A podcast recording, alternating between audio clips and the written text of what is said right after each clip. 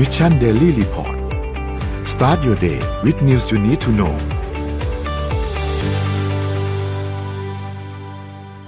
สวัสดีครับยินดีต้อนรับเข้าสู่ Mission Daily Report ประจำวันที่ 8 สิงหาคม 2550 2600 2565 นะครับ วันนี้คุณอยู่กับพวกเราสองคนแต่ว่ามีสามคนนะครับ อีกท่านหนึ่งติดปัญหาเรื่องทางเทคนิคเล็กน้อยเดี๋ยวน่าจะตามเข้ามานะครับ สวัสดีพี่ปิ๊กครับ สวัสดีครับ ครับเมื่อสัปดาห์ที่ผ่านมาก็เป็นสัปดาห์แรกของการกลับมาดูฟุตบอลพรีเมียร์ลีกกันอีกครั้งหนึ่งนะครับ ก็แข่งจบกันไปหมดละสิบคู่นะครับ น่าจะสิบคู่น่าจะครบแล้วนะ มันไม่น่าจะมีคู่ไหนเล่น Monday night ไหมนะครับ แต่ว่าก็น่าจะเรียบร้อยไปแล้วนะครับสำหรับเมื่อคืนวันนี้นะครับ ช่วงศุกร์เสาร์อาทิตย์ที่ผ่านมา น่าจะจุใจใครหลายๆท่าน ไม่ได้ดูบอลมานานมากนะครับสำหรับส่วนเออเขาเรียกว่าอะไรอะของลีกอื่น ๆ เนี่ย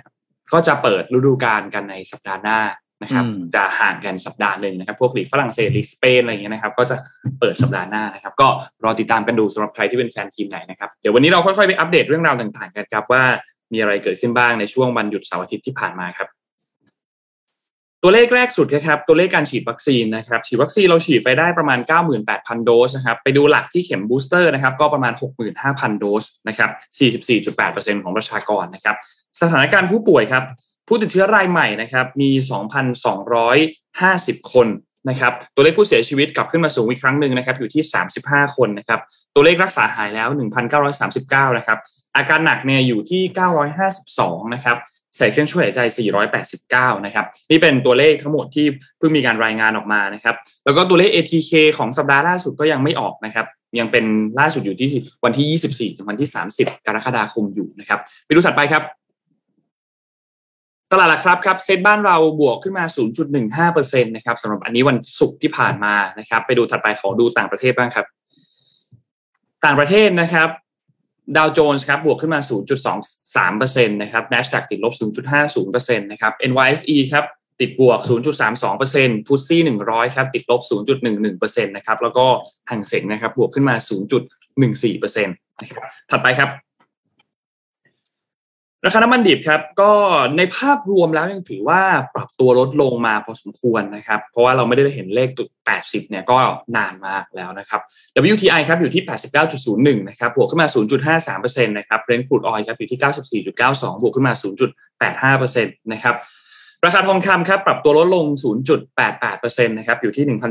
1,775.50 นะครับแล้วก็คริปโตเคอเรนซีครับก็ไม่ได้มีการขยับตัวเยอะมากนะครับบิตคอยน์ยังอยู่ที่ประมาณ 23,000นะครับ Ethereum 1,700 Binance 323 Solana 40 แล้วก็ Bitkub อยู่ที่ 2.61 ครับ นี่คืออัปเดต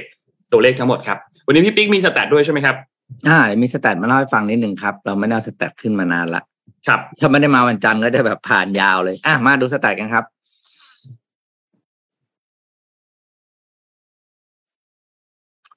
ตัวแรกเนี่ยเป็นเขาเรียกว่าจำนวนครั้งนะครับที่เครื่องบิน เครื่องบินรบแล้วกันนะเครื่องบินสอดแนมจากจีนเนี่ย ที่บินข้ามไปทางพื้นที่ที่ buffer zone นะครับ ก็คือพื้นที่ที่มันคาบเกี่ยวนะที่ยังไม่มีการบอกว่าเป็นดินแดนของใครดูที่เป็นอะไรก็เรียกน่านน้ำน่านฟ้าน่านฟ้านะครับ ที่เยอะๆเนี่ย ก็คือในปี 2021เนี่ยอยู่ช่วงช่วงประมาณเดือนตุลาเลยครับ นี่เขาจับเป็นรายวันนะครับ จับเป็นรายวันโอ้โหจะแบบเยอะมากแล้วเนี่ยช่วงล่าสุดของเดือนสิงหาคมเนี่ยจีนก็มีส่งเครื่องบินไปบินบริเวณนั้นน่ะ ก็กลับเข้ามามากขึ้นแบบเต็มที่อีกแล้วนะครับ อันนี้ก็มีการแทร็กอ่าแทร็กข้อมูลไว้นะครับครับซึ่งไม่ไม่ค่อยเป็น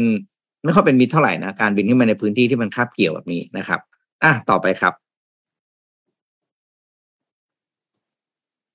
อ่า อันนี้เป็นประเทศที่เขาเรียกวงกลมเป็นวงกลมสามวงที่เข้าไปดูก็คือประเทศที่เป็น export นะครับ ประเทศที่เป็น importer แล้วก็เป็นประเทศที่มีการดื่มมากที่สุดนะครับ ก็จะเห็นว่าบางประเทศเนี่ยส่งออกอย่างเดียวแต่คนไม่ค่อยดื่มนะครับ อย่างอ่าโปแลนด์ออสเตรีย โรมาเนียพวกเนี้ยส่งออกนะครับเอ้ยดื่มพวกนี้ดื่มอย่างเดียวแต่ไม่ทำอะไรเลย คือตั้งหน้าตา import อย่างเดียวนะครับ ในขณะที่บางประเทศเนี่ยเป็น import คือไม่ผลิตเบียร์ในประเทศนะครับ ก็คืออ่าอิตาลีนะครับ แคนาดานะครับจีนเนี่ยถือว่าน้อยนะครับ แม้ว่าจะมีอ่าซิงเต่าเป็นเบียร์หลักนะ แต่การ import ยังมากกว่านะครับ ขณะที่เป็น exporter นะ top exporter ของโลกตอนนี้มีอยู่สองประเทศ เม็กซิโกนี่คือที่หนึ่งของโลกในการ export เบียร์นะครับ ซึ่งพี่ก็งงมากเพราะว่าแบบหึจริงเหรอเพราะเพิ่งรู้ข้อมูลนี้จากเมื่อเมื่อคืนนี้เอง แล้วรองลงมาก็เป็นเบลเยียมนะครับ ซึ่งแชมป์เก่าเนี่ย เป็นแชมป์เก่ามาถึงประมาณปีสองพันสองพันสิบนะครับ ก็คือเนเธอร์แลนด์แล้วอยู่ดีเนี่ยก็แพ้เม็กซิโกไปเลยแบบสิบปีหลังในเม็กซิโกนี่กินขาดปัจจุบันนี้ที่หนึ่งเม็กซิโกเนี่ยมี volume การส่งออกเบียร์เนี่ย สองเท่า ไม่ใช่ volume มูลค่า เป็นเหรียญดอลลาร์เป็นล้านเหรียญสหรัฐนะครับ คือมากกว่าอิตาลีเอ้ยมากกว่าเนเธอร์แลนด์อันดับสองถึงสองเท่านะครับอะต่อมาครับ อ่า อันนี้เป็นเทรนด์อีกอันหนึ่งที่น่าสนใจมากนะครับ คือการคาดการณ์การดื่มเบียร์แบบที่ไม่มีแอลกอฮอล์ในเบียร์นะครับ สังเกตปัจจุบันนี้เนี่ยอ่าตัวเลขก็อยู่ที่ประมาณสามหมื่นหนึ่งพัน ล้านเหรียญสหรัฐนะครับ แต่ว่าคาดการณ์ในอีกสามปีข้างหน้าเนี่ย มันจะจากสามสิบสองนะครับ มันจะกลายเป็นสี่สิบหกจุดหกซึ่งถือว่าเป็นตลาดที่มีการเติบโตสูงมากนะครับห้าเปอร์เซ็นต่อปีโดยเฉลี่ย ก็เป็นอีกตลาดที่น่าจับตามองสำหรับคนที่อยากจะทำธุรกิจเครื่องดื่ม แต่ไม่มีแอลกอฮอล์นะครับ เพราะฉะนั้นตัวนี้เนี่ยถ้าถามทำได้เนี่ยอ่าก็จะเป็นอีกเซกเมนต์หนึ่งนะครับท่านในบ้านเราเพราะยังไม่ค่อยมีเท่าไหร่ มีอยู่ไม่กี่แบรนด์ที่ขายตอนนี้อะต่อมาครับ อ่าแรปเปอร์คนไหนมี album sales สูงสุดนะครับ ก็แน่นอนก็คือไม่มีใครลบสถิติเขาได้คือ Eminem นะครับหกสิบเอ็ดจุดห้าล้านก๊อปปี้นะครับ อันดับสองคือ 2Pac สามคือ JC สี่คือ Kanye West นะครับคือ Eminem นี่คือน่าจะยากแล้วเนาะจะหาใครขึ้นไปสู้เขาเนี่ยโอ้ยากนะครับมากเลยอะห่างแบบ Drake นี่มีแววไหมนน Drake นี่ต้องเป็นรุ่นนนฟังแล้ว พี่ไม่ได้ฟังแล้วเนก็มีแววนะ แต่ว่าคือ เอมิเนมขึ้นหิ่งไปมากเลย ขึ้นหิ้งสุดๆอ่าต่อมาครับ น่าจะมีอีกอันหนึ่งสแตทอ่า อันนี้เป็นของแมคเคนซี่นะครับ อันนี้โอ้โหเดี๋ยวตัวมันเล็กหนึ่งนะพี่มองไม่เห็นเลยนะขออนุญาตกลับไปดูในตัวต้น อันนี้เป็นของแมคเคนซี่นะครับเขาบอกในเรื่องของเหตุผลในการที่เขาไปสำรวจพนักงานนะครับ 900 กว่าคนนะครับ ที่สหรัฐอเมริกาแล้วบอกเหตุผลที่ทำให้พนักงานเนี่ย เลือกที่จะ อยู่ หรือลาออกนะครับเหตุผลที่หนึ่งคือเรื่องของ safe environment คำว่า safe เนี่ยก็คือเรื่องของอ่าสุขอนามัยต่างๆ ในสถานที่ทำงานอะไรอย่างเงี้ยต่างๆเหตุผลข้อที่หนึ่งเลยนะครับ ก็คือหกประมาณหกสิบห้าเปอร์เซ็นตอันดับสองคือ work life balance นะครับ เพราะเรารู้กันว่างานสาธารณสุขในเฉพาะในช่วงสองปีหลังเนี่ยหนักมากนะครับ เพราะนั้นก็เป็นปัจจัยที่สองที่ทำให้พนักงานเลือกที่จะทำงานอาชีพนี้ต่อไปหรือควิดไปเลยนะครับ อันดับสามก็คือ caring trusting teammate ก็คือความเชื่อแล้วก็ความ ร่วมมือกันของทีมงานนะครับสี่คือการรู้สึกว่าการทำงานนี้เป็นงานที่มีความหมายนะครับ อันดับที่ห้าคือเรื่องของการทำงานแบบมี flexible schedule นะครับ ก็คือปรับเวลาวันทำงานได้ตามตามความเหมาะสมในแต่ละช่วงอะต่อมาครับ ต่อมารูปนี้เป็นภาพต่อไปครับ ขึ้นยังพอดีมองไม่เห็นอ่ามาแล้วครับ อ่า ภาพนี้นะครับ ภาพนี้เป็นตัวบอกเรื่องของอ่า จำนวนชั่วโมงที่คนแต่ละ Gen จะเข้าไปอยู่ใน Metaverse กันคาดการณ์กันนะครับ ก็คือ Gen Z เนี่ยจะมากสุดเท่ากับ Gen Y คือ 4.7 ชั่วโมงต่อวันนะครับ Gen X ลดลงไปคือ 3.6 Baby Boomer 1.8 นะครับอะต่อมาครับก็ยังถือว่าเยอะนะ Baby Boomer หนึ่งจุดแปดเนี่ยเออถือว่าเยอะถือว่าเยอะมากก็ถือแบบเซอร์ไพรส์เกินคาดนิดหน่อยนะครับอ่าอันนี้เป็นภาพสุดท้ายนะครับ ภาพนี้เป็นตัวอ่าสิ่งที่บอกว่า ปัญหาในเรื่องของการจ้างงานนะครับ แล้วก็สิ่งที่เป็น mental health กับ อะไรที่เป็นปัจจัยในการที่เป็นเป็นปัญหาในการทำงานนะครับก็แบ่งเป็นสามกลุ่มนั่นก็คือ burn out distress แล้วก็ organization commitment คือสามปัญหาหลักที่มีผลกับแรงงานหรือ workers ในในในในการทำงานในช่วงช่วงนี้นะครับเพราะแต่ละประเทศเนี่ยประเทศไหนมีปัญหาแต่ละเรื่องมากสุดนะครับ อย่างเรื่อง burn out นะครับ ที่อินเดียสูงสุดเลยคือสามสิบแปดเปอร์เซ็นต์รองลงมาคืออียิปต์นะครับ นั่นปัญหา burn out เป็นเป็นหลักที่อินเดีย ต่อมาเรื่อง distress นะครับ distress ก็คือการอะไรก็ได้หมดไฟป่ะ distress แปลว่าอะไรนะนุ่น distress ก็คือแบบเฉยๆเหนื่อยๆอะนะครับ ก็ที่อินเดียเหมือนกันนะครับ ส่วนอันนี้น่าสนใจกว่าคือ organizational commitment อันนี้คือน่าสนใจมากนะครับ ก็คือการที่ HR เนี่ย อ่าเขาเรียกว่ามีความความมุ่งมั่นที่จะมาดูแลพนักงานในเรื่องของ mental health เรื่องพวกนี้หรือเปล่านะครับ ก็บอก ทุกประเทศบอกเลยเรื่องนี้มีปัญหาหนักเหมือนกัน คือเป็นเหตุผลหลักเลยคือองค์กรไม่เคยดูแลพนักงานเลยนะครับ โดยเฉพาะสภาวะจิตใจในการทำงานนะครับ ทุกประเทศเนี่ยสกอร์เนี่ยเจ็ดสิบห้าบวกบวกเท่านั้นซึ่งถือว่าสูงมากนะครับ เพราะฉะนั้นเนี่ยเอาเป็นข้อคิดสำหรับคนที่ทำงานองค์กรตอนนี้โดยเฉพาะคนที่ทำงานในสาย HR นะครับอย่าลืมดูแลเรื่องของ mental health แล้วก็ well being ของคนในองค์กรด้วยนะครับ ถ้าไม่อยากให้เกิดสภาวะของการไหลออกของคนของในองค์กรของเราครับอะหมด stat วันนี้ครับอ่า พี่โทมัสมาแล้วด้วย สวัสดีพี่โทมัสนะครับ สวัสดีครับกำลังฟังเพลินๆเลยฮะรู้สึกว่าเอออยากให้พี่ปิ๊กต่ออีกสักสิบนาที ฟังแล้วเพลินดีเอาเมื่อกี้พี่ปิ๊กมันมีอันนึงอะที่อะไรนะ เรื่องเรือเรือรบหรือเครื่องบินอะไรนะครับ ที่อ่าอ่าของของจีนที่บินไปในบินไปในพื้นที่ใน buffer น่านฟ้าอืมอ่าในน่านฟ้าเอ่อของที่อะไรนะ ที่แบบไต้หวันห้ามบินอะไรทำนองนี้ใช่ไหมครับอ่านะฮะเรียก buffer อะโซนผมอืม พาไปอัปเดตเรื่องเนี่ยแหละนะครับไต้หวันจีนสหรัฐอเมริกาเนี่ยนะครับ ที่แนนซี่เพโลซี่เขามาทีเดียวเนี่ยสะเทือนกันทั้งโลกเนี่ยนะครับ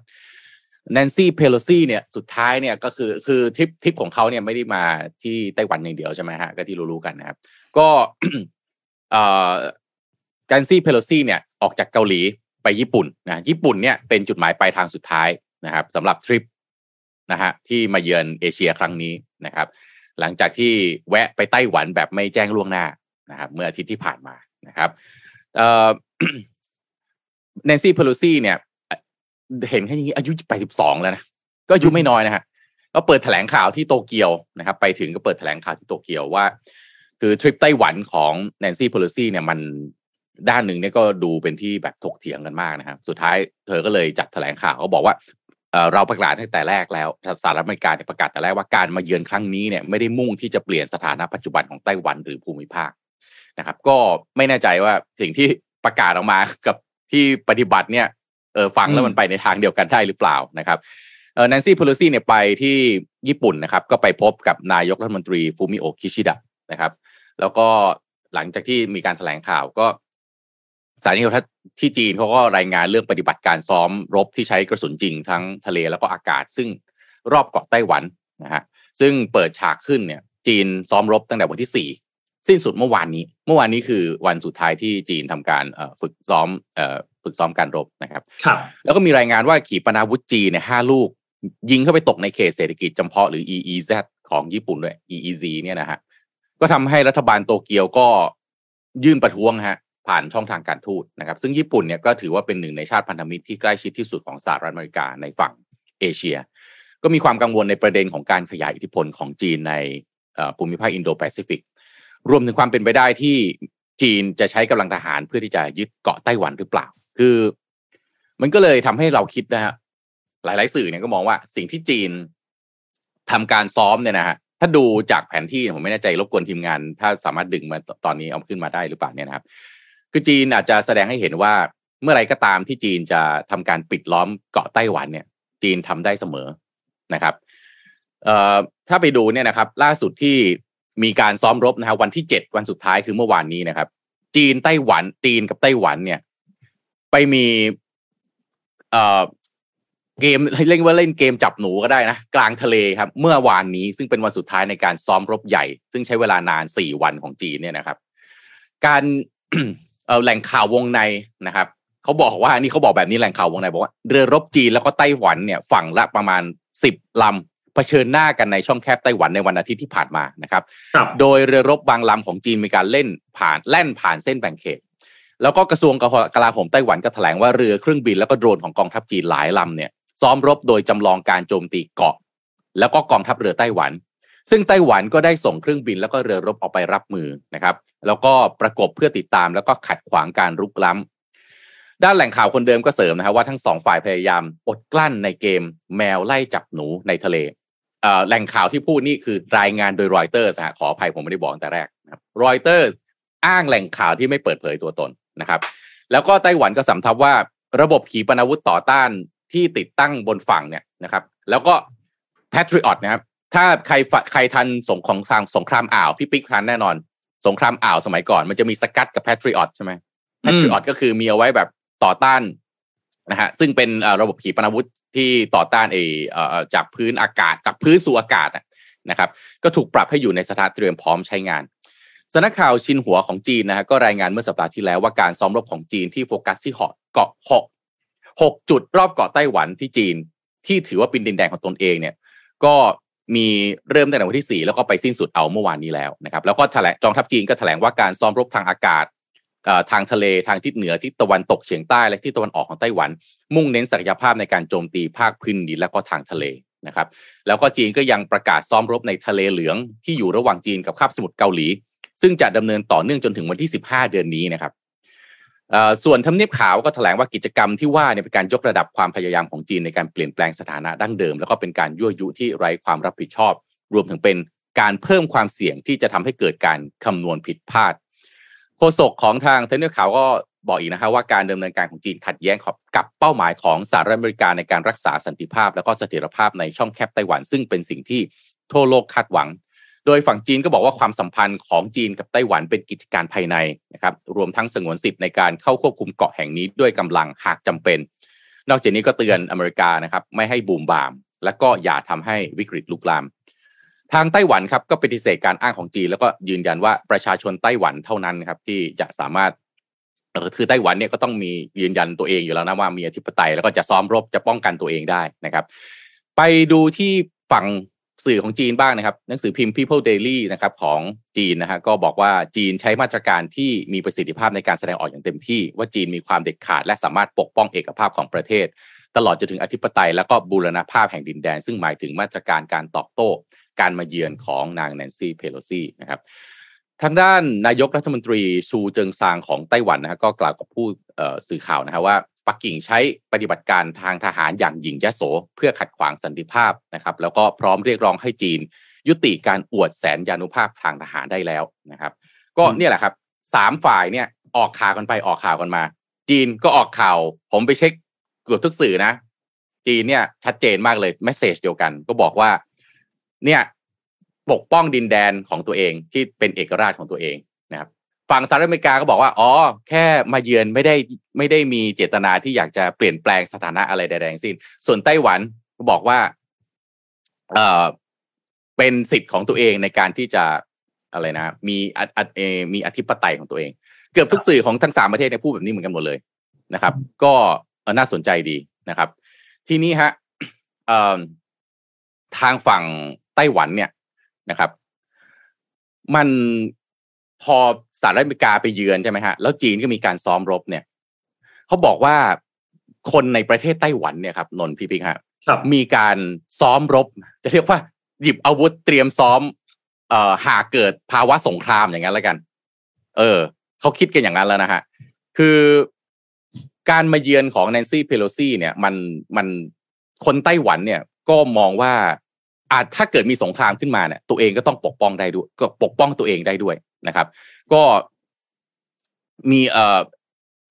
ไม่รู้ดิพี่พี่ปิ๊กกับนนคิดว่ายังไง คิดว่าไต้หวันนี่เขาควรจะต้องปกป้องตัวเองได้ไหมนนว่านนว่าก็ต้องได้ด้วยนะ คือคืออินเคสว่าอสมมุติว่าภาพที่เราเห็นตอนนี้เนี่ย ไต้หวันกับจีนเนี่ยก็ก็มีความเห็นที่แตกต่างกันชัดเจนนะนี่เราพูดถึงในตัวผู้นำใช่ไหมครับ แล้วก็ในคนในประเทศก็ก็ก็เรื่องหนึ่งนะ ก็คงมีความคิดเห็นหลายแบบที่ที่พูดถึงอยู่แล้ว แต่ว่าฝั่งพันธมิตรอย่างสหรัฐอเมริกาเนี่ยที่มีแนนซี่เพโลซีเดินทางมาเยือนในครั้งนี้นนก็มองว่าถ้าสมมุติว่ามันเป็นเกมที่เข้าสหรัฐเข้าไปเพื่อที่จะแหย่ให้เกิดอะไรบางอย่างเกิดขึ้นพอ trigger เกิดขึ้นมาปุ๊บ แล้วสหรัฐก็ถอยมา แล้วก็ยืนมองก็มันก็มีความเป็นไปได้ถูกไหมครับ มันก็เป็นเป็นหนึ่งเป็นหนึ่งใน scenario ที่อาจจะเกิดขึ้นได้ เพราะฉะนั้นที่พี่โทมัสพูดถึงว่าไต้หวันเองก็ต้องปกป้องตัวเองให้ได้ด้วยเนี่ยโนว่าก็มีเหตุผลค่อนข้างค่อนข้างสำคัญคือวันวันนี้น่าจะเป็นบทสรุปของทริปของแนนซี่เพโลซี่แล้วแหละ เพราะว่าเดี๋ยวจบจากญี่ปุ่นก็คงบินกลับแล้วนะครับจีนก็น่าจะไม่มีความชอบธรรมในการจะมาซ้อมรบอะไรรอบเกาะไต้หวันแล้วเนาะแต่ว่าเขาจะไปซ้อมแถวคาบสมุทรเกาหลีแทน ทีนี้มันมีของ BBC ฮะเขาไปสัมภาษณ์คนไทยอะที่ทำธุรกิจอยู่ในไต้หวัน ผมว่าน่าสนใจดีเลยหยิบมามา เล่าให้ฟังด้วยนะครับ คนที่เขาเข้าไปคุยเนี่ย ชื่อคุณวงเลิศปิยกุลนะครับชื่อเล่นชื่ออาหลงนะเป็นนักธุรกิจไทยที่ใช้ชีวิตอยู่ในไต้หวันมามากกว่า 20 ปีนะครับ เออเขาน่าสนใจว่าถ้าไปถามคนที่อยู่ในพื้นที่จริงเนี่ยเออเขาอยากรู้เหมือนกันว่าคนไต้หวันเนี่ยเขามองตัวเอง ว่ายังไงคุณ คุณอาหลงเนี่ยเป็นเจ้าของบริษัทนำเที่ยวนะครับ ที่ทำอยู่ในไต้หวัน ก็เออคุณอาหลงเนี่ยบอกว่าการเยือนไต้หวันของประธานสภาผู้แทนเอ้คุณแนนซี่เพโลซีเนี่ยครับ ได้รับการต้อนรับขับสู้อย่างดีนะจากนางไช่อิงเหวินนะครับ คือบรรยากาศในไต้หวันเนี่ยบรรยากาศในไต้หวันเนี่ยมันก็ดูแบบดูยังดูคึกคักนะนะครับ แล้วก็วิเคราะห์ถึงความเป็นไปได้ว่าจีนมีโอกาสจะบุกไต้หวันด้วยนะครับ คือคุณเดี๋ยวนะ ผมหาข้อความที่คุณอาหลงเขาพูดที่น่าสนใจเนี่ยนะฮะเขาบอกว่าครั้งล่าสุดที่จีนข่มขู่ด้วยปฏิบัติการทางทหารในลักษณะนี้เกิดขึ้นเมื่อปี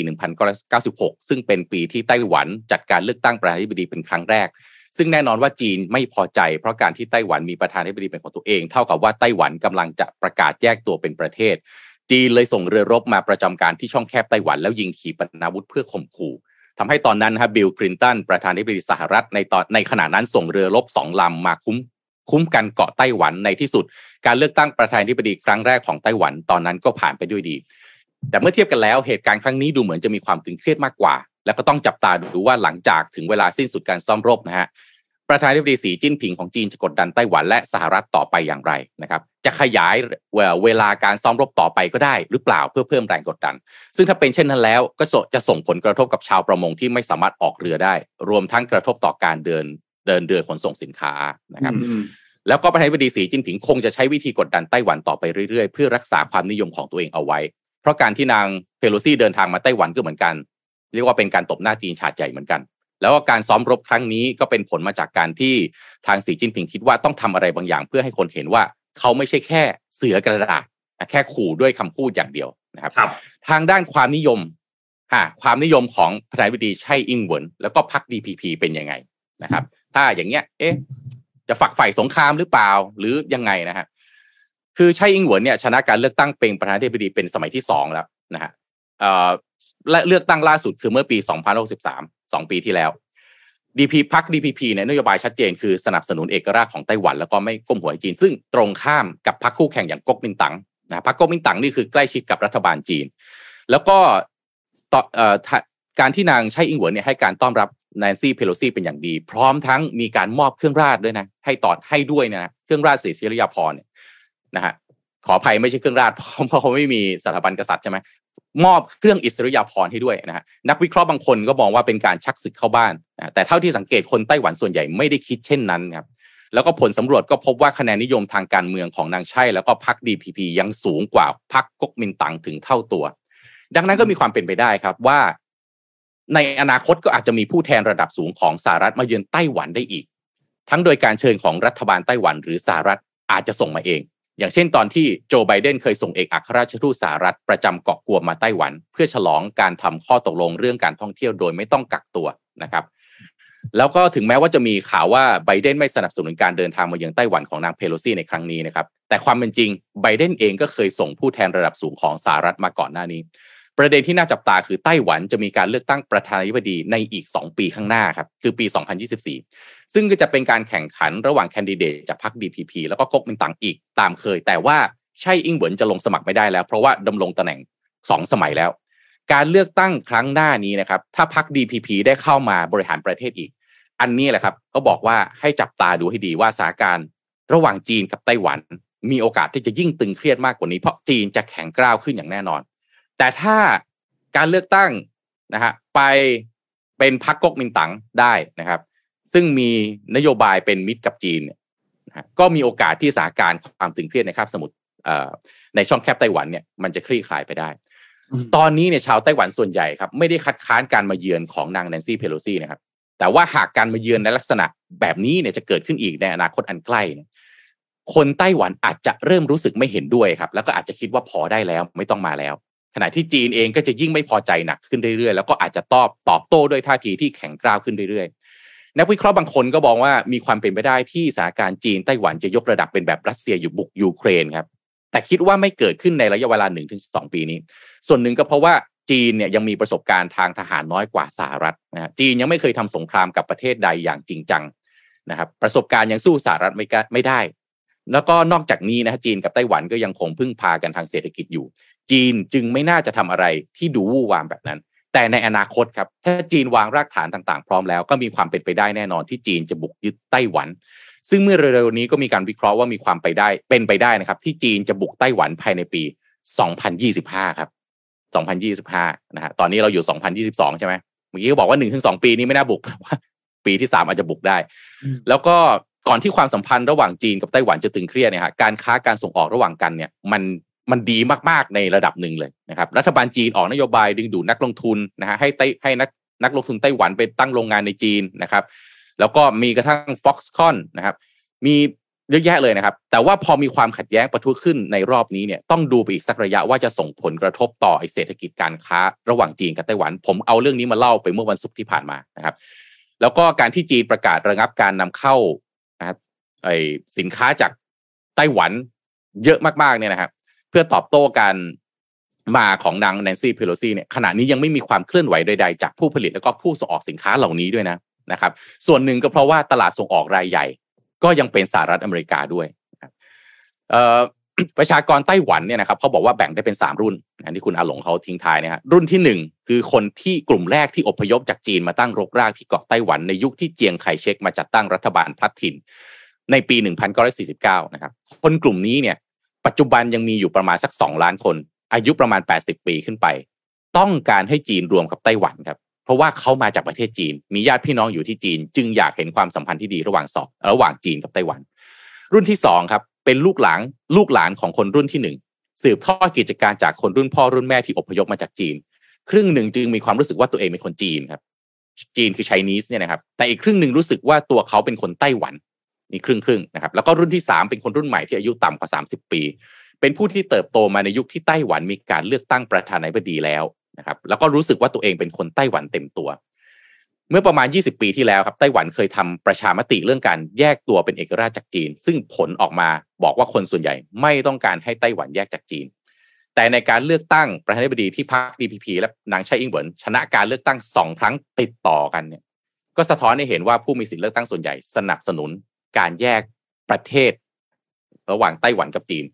หรือเปล่าอะอันนี้ก็เลยเอามาเล่าให้ฟังว่าน่าสนใจดีว่าเออคนในจีนคนในไต้หวันเนี่ยเขามองตัวเองยังไงนะครับ อืม น่าสนใจจริงครับ พี่โทมัสแล้วแล้วนนนนเล่าสปินออฟนิดนึงครับ เพราะว่า ในการมาเยือนของแนนซี่เพโลซีในครั้งนี้เนี่ยจีนก็ตอบโต้ด้วยการประกาศการระงับความร่วมมือต่างๆ หลายด้านเลยพี่โทมัสก็พูดถึงไปบ้างแล้วนะครับ แล้วก็หนึ่งในนั้นมีอันนึงคือเรื่องของข้อตกลงเกี่ยวกับเรื่องของการเปลี่ยนแปลงทางสภาพภูมิอากาศครับ ซึ่งอันนี้เป็นจุดหนึ่งที่น่าสนใจมาก เพราะว่าความความคือต้องบอกว่าความร่วมมือทางด้านสภาพภูมิอากาศของสองประเทศนี้ ซึ่งเป็นสองมหาอำนาจเนี่ยมีส่วนสำคัญมาก กับแผนในการที่จะจัดการเกี่ยวกับเรื่องของสภาพแวดล้อม สิ่งแวดล้อมการเปลี่ยนแปลงทางสภาพภูมิอากาศต่างๆ และที่สำคัญก็คือทางด้านโฆษกกระทรวงการต่างประเทศของจีนเนี่ยมีการออกมาพูดถึงด้วย บอกว่าเขาจะระงับทางทางจีนเนี่ยจะมีการระงับเรื่องการเจรจาการเปลี่ยนแปลงสภาพภูมิอากาศ ซึ่งมันเป็นประเด็นที่สำคัญมากระหว่างสหรัฐและจีนนะครับ ในช่วงที่ผ่านมาเนี่ยต้องบอกว่า ความร่วมมือในครั้งนี้มันมีมายาวนานประมาณ 10 ปีแล้ว ก็มีการพูดคุยกันมา เพื่อที่จะจัดการแก้ไขเรื่องภูมิอากาศกันเนี่ยนะครับ แล้วก็ดูเหมือนว่าก่อนหน้านี้เนี่ยมีการจับมือกัน แล้วดูแล้วว่าอะถ้าสองประเทศนี้จับมือกันได้จริง ๆ เนี่ย ก็น่าจะไปได้ไกลในเรื่องเกี่ยวกับการแก้ไขปัญหาสิ่งแวดล้อม แต่ครั้งนี้พอแนนซี่เพโลซี่ไปเยือนที่ไต้หวันเป็นพื้นที่ที่เซนซิทีฟสำหรับจีนมากๆเนี่ยนะครับ ก็ทำให้สุดท้ายแล้วเนี่ยข้อตกลงอันนี้ก็ถูกระงับไปชั่วคราวเช่นเดียวกัน การเจรจาก็จะไม่เกิดขึ้นในช่วงเร็วๆวันนี้นะครับพอระงับการร่วมมือเรื่องนี้ซึ่งจริงๆแล้วมี 8 ประเด็นนะที่พี่โทมัสพูดถึงเมื่อกี้นะครับมีครอบคลุมหลายเรื่องมาก สิ่งแวดล้อมเป็นหนึ่งในเรื่องนั้นเนี่ยก็ยิ่งทำให้วิกฤตโลกร้อนเนี่ยยิ่งรุนแรงมากขึ้นไปอีกนะครับ เพราะว่าในปี 2014 ตอนนั้นเนี่ยตอนที่บารักโอบามาเป็นประธานาธิบดี แล้วก็สีจิ้นผิงเป็นประธานาธิบดีของจีนนะครับ มีการออกแถลงร่วมกันถ้าใครจำได้นะครับ ว่าทั้งสองประเทศนี้จะมีการร่วมมือกันยับยั้งวิกฤตโลกร้อนนะครับ ก็มีการพูดถึงตัวเลขเป้าหมายในการลดการปล่อยก๊าซเรือนกระจกต่างๆนะครับ ว่าจะลดลงให้ได้ประมาณประมาณปริมาณเท่าไหร่ 26ถึง28เปอร์เซ็นต์นะครับแล้วก็มีการจัดตั้งคณะทำงานร่วมกันด้วยนะครับก็คือ US US China Climate Change Working Group หรือว่า CCWG นะครับแล้วก็ มาเรื่อยๆ จนถึง COP 26 ที่เมืองกลาสโกในปี 64 ปีที่แล้วเนี่ยนะครับ ก็มีการออกแถลงการร่วมกันว่าจะมีการร่วมมือกันระหว่างทั้งสองประเทศ บังคับใช้มาตรการทางสิ่งแวดล้อมต่างๆ ลดการปล่อยก๊าซเรือนกระจก สนับสนุนการใช้พลังงานสะอาดต่างๆเนี่ยนะครับ ก็มีเช่นเดียวกัน แต่ทีนี้พอเป็นแบบนี้เนี่ยนะครับ ความร่วมมือเหล่านั้นอาจจะชะงักหรือเปล่า การประชุม COP 27 เนี่ยจะมีเกิดจะมีขึ้นที่อียิปต์ ปีนี้อีกสามเดือนนะครับ อีกสามเดือนจะถึงการประชุม COP 27 ที่จะเกิดขึ้นที่ประเทศอียิปต์นะครับ ถ้าหากว่าหลาย ๆ อย่างยังไม่คลี่คลายเนี่ยนนบอกเลยว่าปัญหาอันนี้จะเป็นปัญหาสำคัญมาก ถ้าหากว่าไม่มีการร่วมมือกันในเรื่องของสภาพภูมิอากาศ แล้วก็ข้อตกลงต่างๆ การตั้งเป้าหมายต่างๆ ที่ก็มีมาอย่างยาวนานนะ แล้วก็ดูเหมือนว่ากำลังพยายามทำกันอยู่แม้ว่าตัวเลขที่ออกมามันจะยังไม่ได้ดีมากนักเนี่ย แต่ถ้าหากว่าความร่วมมือมันถูกพังทลายลงไปเนี่ย แต่จำได้ว่าจำได้เลยนะ ตอนช่วงโดนัลด์ทรัมป์เข้ามาเป็นประธานาธิบดีที่สหรัฐอเมริกาเขาบอกว่าโลกร้อนไม่มีจริงไหมเหรอเออโลกเราไม่มีจริง สรุปสรุปมีจริงใช่ไหมฮะโลกร้อนเนี่ยโลกมันไม่มีอยู่จริง เออใช่ไหมนี่อีกนิดนึงนะนี่ผมปิดท้ายข่าวเรื่องเอ่อไอ้ไต้หวันจีนเนี่ยนะฮะซึ่งผมครับคิดว่า ถ้าแนนซี่เพโลซี่กลับไปแล้วเนี่ยข่าวเรื่องที่ต่อตั้งแต่สสัปดาห์ที่แล้วนะที่แทบจะโอ้โห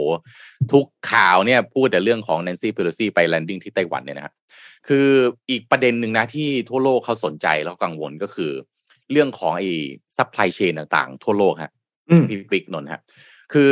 ไอ้ช่องแคบไต้หวันเนี่ยนะไม่น่าเชื่อนะคอนเทนเนอร์เนี่ยเกือบครึ่งหนึ่งของโลกนะ วิ่งผ่านไอ้ช่องแคบเนี่ย อันนี้บลูมเบิร์กบอกนะเจ็ดเดือนแรกของปีที่ผ่านมาเนี่ยเรือคอนเทนเนอร์เกือบครึ่งหนึ่งของโลกนะครับแล่นผ่านช่องแคบไต้หวันนะฮะที่เนี่ยที่อยู่ระหว่างไต้หวันกับจีนแผ่นดินใหญ่ที่จีนไปซ้อมรบเนี่ยแหละนะครับ นักวิเคราะห์เนี่ยก็บอกว่าการซ้อมรบของจีนเนี่ยเลยน่ามีโอกาสจะทำให้ส่วงห่วงโซ่อุปทานโลกเนี่ย มีโอกาสชะงักนะครับ เพราะว่ามันต้องมีการเปลี่ยนเส้นทางหรือเปล่านะครับ ถึงแม้ว่ามันจะชะงักแค่เล็กน้อยนะครับ ในช่วงที่จีนมีการ ซ้อมรบเนี่ยนะครับ แต่ว่ามันก็อนาคตเนี่ย ถ้าเกิดมันซ้อมบ่อยๆ ก็มีโอกาสใครจะไปอยากส่งเรือ ไอ้คอนเทนเนอร์ของตัวเองวิ่งไปเส้นนั้นถูกไหมฮะจริงเกิดครับอะไรตุ้มตามขึ้นมาปั๊บเนี่ย ก็มีปัญหานะครับ แผนการซ้อมรบของจีนเนี่ยเขาก็บอกคือซ้อมตรงไหนไม่ซ้อมนะมาซ้อมในน่านน้ำที่พลุกพล่านที่สุด แล้วก็การปิดเส้นทางขนส่งเส้นนี้นะฮะถึงแม้ว่าจะชั่วคราวเนี่ย มันส่งผลกับทั้งโลกเลยครับ ส่งผลมาทั้งโลกเลยนะครับ แล้วก็ไอความไม่แน่นอนต่างๆ เหล่านี้เนี่ยครับ ก็ทำให้มันสะท้อนไปที่พวกเอ่อมูลค่าของไอ้บริษัทชิปปิ้งบริบริษัทเอ่อสายเดินเรือต่างๆนะครับ อย่างที่ไต้หวันเองเนี่ยเขาออกประกาศไอ้เตือนให้เรือให้หลีกเลี่ยงพื้นที่ทางตอนเหนือตะวันออกแล้วก็ทางใต้ของเกาะนะครับ ซึ่งจีนประกาศว่าเป็นบริเวณซ้อมรบนะครับ บริษัท สายเรือสายเดินเรือพาณิชย์หลายแห่งนะครับ ที่สำนักข่าวอย่าง AFP เขาก็ติดต่อไปสอบถามนะครับ ก็บอกว่าจะรอดูผลกระทบจากการซ้อมรบก่อนที่จะหาว่าตัวเองจะต้องเปลี่ยนเส้นทางใหม่หรือเปล่า บางแห่งก็บอกว่าฤดูมรสุมที่ยังไม่จบก็ทำให้เสี่ยงมากขึ้นอีก ถ้าจะเปลี่ยนเส้นทางเดินเรือรอบชายฝั่งด้านตะวันออกของไต้หวันผ่านทางเกาะฟิลิปปินส์ส่วนบริษัทใหญ่ ๆ อย่างเมอร์สก์ไชน่านะฮะอันนี้ยังยืนยันว่ายังใช้เส้นทางเดิมอยู่ การซ้อมรบเนี่ยไม่ใช่เฉพาะเรือคอนเทนเนอร์นะครับเส้นทางการบินด้วย นะครับโดยเฉพาะในสองสามวันที่ผ่านมามีการยกเลิกเที่ยวบินมากกว่า 400 เที่ยวบิน ในสนามบินหลากหลายแห่งในมณฑลฝูเจี้ยนของจีนนะครับซึ่งเป็นมณฑลที่อยู่ใกล้กับไต้หวันมากที่สุด เพราะว่ามีการส่งสัญญาณว่ากองทัพกองทัพจีนอาจซ้อมรบในบริเวณที่ว่านี้นะครับ ก็คณะรัฐมนตรีของไต้หวันก็บอกว่าการซ้อมรบของจีนเนี่ยขัดขวางเส้นทางการบินระหว่างประเทศถึง 18 เส้นทางนะครับทั้งนี้ไอ้ระหว่างวิกฤตช่องแคบไต้หวันตั้งแต่ ทศวรรษที่ 1990 เป็นต้นมาเนี่ยจีนเคยซ้อมรบนานหลายเดือนนะครับ ซึ่งรวมถึงการยิงขีปนาวุธไปตกนอกเกาะนอกชายฝั่งไต้หวันอีก แล้วก็มีการปฏิบัติการสะเทินน้ำสะเทินบกจู่โจมขึ้นบนเกาะครับทั้งหมดทั้งมวลนี้ ก็ไม่แน่ ถ้าเกิดว่าเขาซ้อมรบกันมาก ๆ หรือ อย่างที่สหรัฐอเมริกาเขาบอกเนี่ย ถ้าเกิดคำนวณผิดพลาดไอ้คำว่าคำนวณผิดพลาดเนี่ยผมไม่แน่ใจในทางยุทธวิธีทางการอาหารก็แปลว่าอะไร คือคำนวณว่ามันจะต้องไป ตกน่านน้ำตรงนี้แล้วบังเอิญบังเอิญมันเบี่ยงไปตกใกล้ชายฝั่งมากขึ้นอ่าบังเอิญบังเอิญเหมือนบ้านเราเปล่าไม่รู้พม่าที่ยิงจรวดมาตกแถวแถวๆเอ่อชายแดนน่ะ หรือบินอะเครื่องบินแล้วก็บินโฉบปื้อเข้ามาตั้งประมาณกี่กิโลไม่รู้เข้ามาที่บ้านเรา ถ้าแบบนั้นเรียกว่าคำนวณผิดพลาดแล้วบังเอิญไอ้ไอ้ขีปนาวุธอย่างแพทริออตอะไรพวกนี้มันทำงานยิงกันตุ้มตามขึ้นมา แล้วมันโดนกันขึ้นมาเนี่ยอันนี้คือความหมายของคำว่าคำนวณผิดพลาดหรือเปล่า ถ้าแบบนั้นเกิดขึ้นมานี่ จีนมีความชอบธรรมในการบุกหรือเปล่า ครับเออถ้าแล้วถ้าบุกขึ้นมา เส้นทางพวกนี้ชะงักไปทำไงฮะเนี่ย อืมก็น่ากลัวเหมือนกันนะครับ ก็มันไม่ใช่แค่ว่าเรื่องรบเนาะแต่เรื่องเศรษฐกิจการค้านี่เกี่ยวพันกับเราตลอดเวลาเลยจริง ๆ นะครับ ครับ คือโลกอะโลกนี่เล็กกว่าที่เราคิดมากเลยเนาะอืม จริงครับ คือแบบแต่ยอมรับว่า โอ้โห รอบนี้เนี่ย เสียงแตกจริง ๆ จะจากผลเรียกควันหลงจากการที่คุณคุณแนนซี่ไปเยือนที่ที่ไต้หวันเนี่ย ก็ถ้าเข้าไปอ่านนะในในทั้ง Twitter หรือต่างๆ ก็ซึ่งเราก็เข้าใจนะเราเข้าไปอ่านความเห็นคนเรามันบอกใครถูกใครผิดนะโอ้เสียงแตกมากเลยนะหลายคนก็บอกอเมริกาเนี่ยจะอยู่ดีๆ ก็ไม่ชอบทำให้มันวุ่นวายอะคนก็ก็คือเราเราไม่ว่าของแบบนี้แต่แบบ เออมันส่งผลเยอะจริง ๆ แล้วก็เนี่ย แล้วพอเดี๋ยวปุ๊บก็ตอนนี้ก็คือ อย่างไต้หวันที่เราเล่าให้ฟังสัปดาห์ที่แล้ว คือ ตอนนี้จีนหยุดส่งออกชิปใช่ไหมเอ้ยไม่ใช่ส่งออกส่งออกทรายหยุดส่งออกอืม material ต่างๆ ที่จะไปเพื่อจะไปผลิตเป็นชิปออกมาอย่างเงี้ยพอชิปขาดของทุกอย่างในโลกก็เอฟเฟกต์หมด รถไฟฟ้าไม่ต้องคุยนะ iPad คอมพิวเตอร์โทรศัพท์มือถือทุกอย่างติดขัดไปหมด คือถ้ามองฝั่งผู้บริโภค ผู้บริโภคเดือดร้อนค่อนข้างค่อนข้างหลีกเลี่ยงไม่ได้ผู้บริโภคเศรษฐกิจเนาะค่อนข้างจะรับผลกระทบเต็มๆ แต่แล้วนี่เราเราในมุมของนิยทางนั่งความมั่นคงประเทศเรื่องของการการเมืองระหว่างประเทศเนี่ยอันนี้ เราคงให้ความเห็นไม่ได้เนอะเพราะเราเป็นฐานะคือประชาชนคนหนึ่งเราเป็นคนปลายทางอะปลายทางที่สุดแล้วของอย่างคนประชาชนคนไทยทั่วๆไปนี่คือปลายทางสุดๆอะอืมเออ ก็คือคุณไม่มีของใช้ค้าขายไม่ได้ การทำงานติดขัดในบางเรื่องอย่างเงี้ยก็จะค่อนข้างแบบ ก็ค่อนข้างบ่นและเซ็งๆนะแบบว่าเออเนาะอะไรอย่างเงี้ย แม่เออกำลังตอนนี้ผกำลัมงว่าโลกโลกก็ไม่พร้อมนะพี่ปิ๊กนะ กับอืมความขัดแย้งอะไรที่มันตุ้มตามอืมตุ้มตามแบบเนี้ย นี่ล่าสุดที่อิสราเอลปาเลสไตน์ฉนวนกาซานี่ก็ยิงกันอีกแล้วนะ มีผู้เสียชีวิตเยอะด้วย ถ้าผมผมผมอัปเดตข่าวไม่ทัน เมื่อคืนเห็นแวบๆยิงกันมาสองวันแล้วนะครับเอ่อมีผู้เสียชีวิตรู้สึกจะเกือบสิบคนนะแล้วก็ผู้บาดเจ็บหลายสิบคนเหมือนกันเนี่ยอิอิอิสราเอลปาเลสไตน์เอาอีกแล้ว ใช่ใช่ใช่ก็ครับที่ฉนวนกาซานะเรื่องนี้เดี๋ยวเดี๋ยวเดี๋ยวพรุ่งนี้เราตามข่าวนี้แล้วก็เอามาอัปเดตกัน คือเอาหันซ้ายหันขวามีแต่มีแต่สงครามอะโอ้โหแบบแปลกมากเลย นี่นี่ข่าวพวกนี้นะเบียดข่าวยูเครนกับรัสเซียไปเลยหายเพราะไปว่าจาเป็กนหน้าเหตุการณ์ข่าวใหม่พอสมควรเลยนะอืมยังบุกกันอยู่เลยนะ ยังยังไม่เรียบร้อยนะสงครามยืดเยื้อดีไม่ดีพูดเป็นเล่นไปนะรัสเซียยูเครนที่คนคิดว่าเดี๋ยวน่าจะจบเร็วเพราะมันบุกแบบนี้ใช่ไหมเอาไปเอามายืดเยื้อดีไม่ดีถึงสิ้นปีนะเนี่ยครับอืมไม่แน่เหมือนกันครับ เออตอนแรกนักวิเคราะห์เขามองประมาณสักสามสี่เดือนหรือว่าบุกประมาณกุมภาใช่ไหมตอนแรกนักวิเคราะห์ก็ออกมาบอกว่าประมาณสักพฤษภาจะจบ นี่นี่สิงหาแล้วนะเนี่ย ยังไม่เห็นวี่แววมันจะจบ จริงอะไรคบได้เลย จริงจริงอืมนี่เมื่อกี้ครับนนท์เสริมเรื่องสองเรื่องที่พี่ๆพูดถึงเรื่องแรกคือเรื่องของปัญหาชิปเนี่ยนะครับ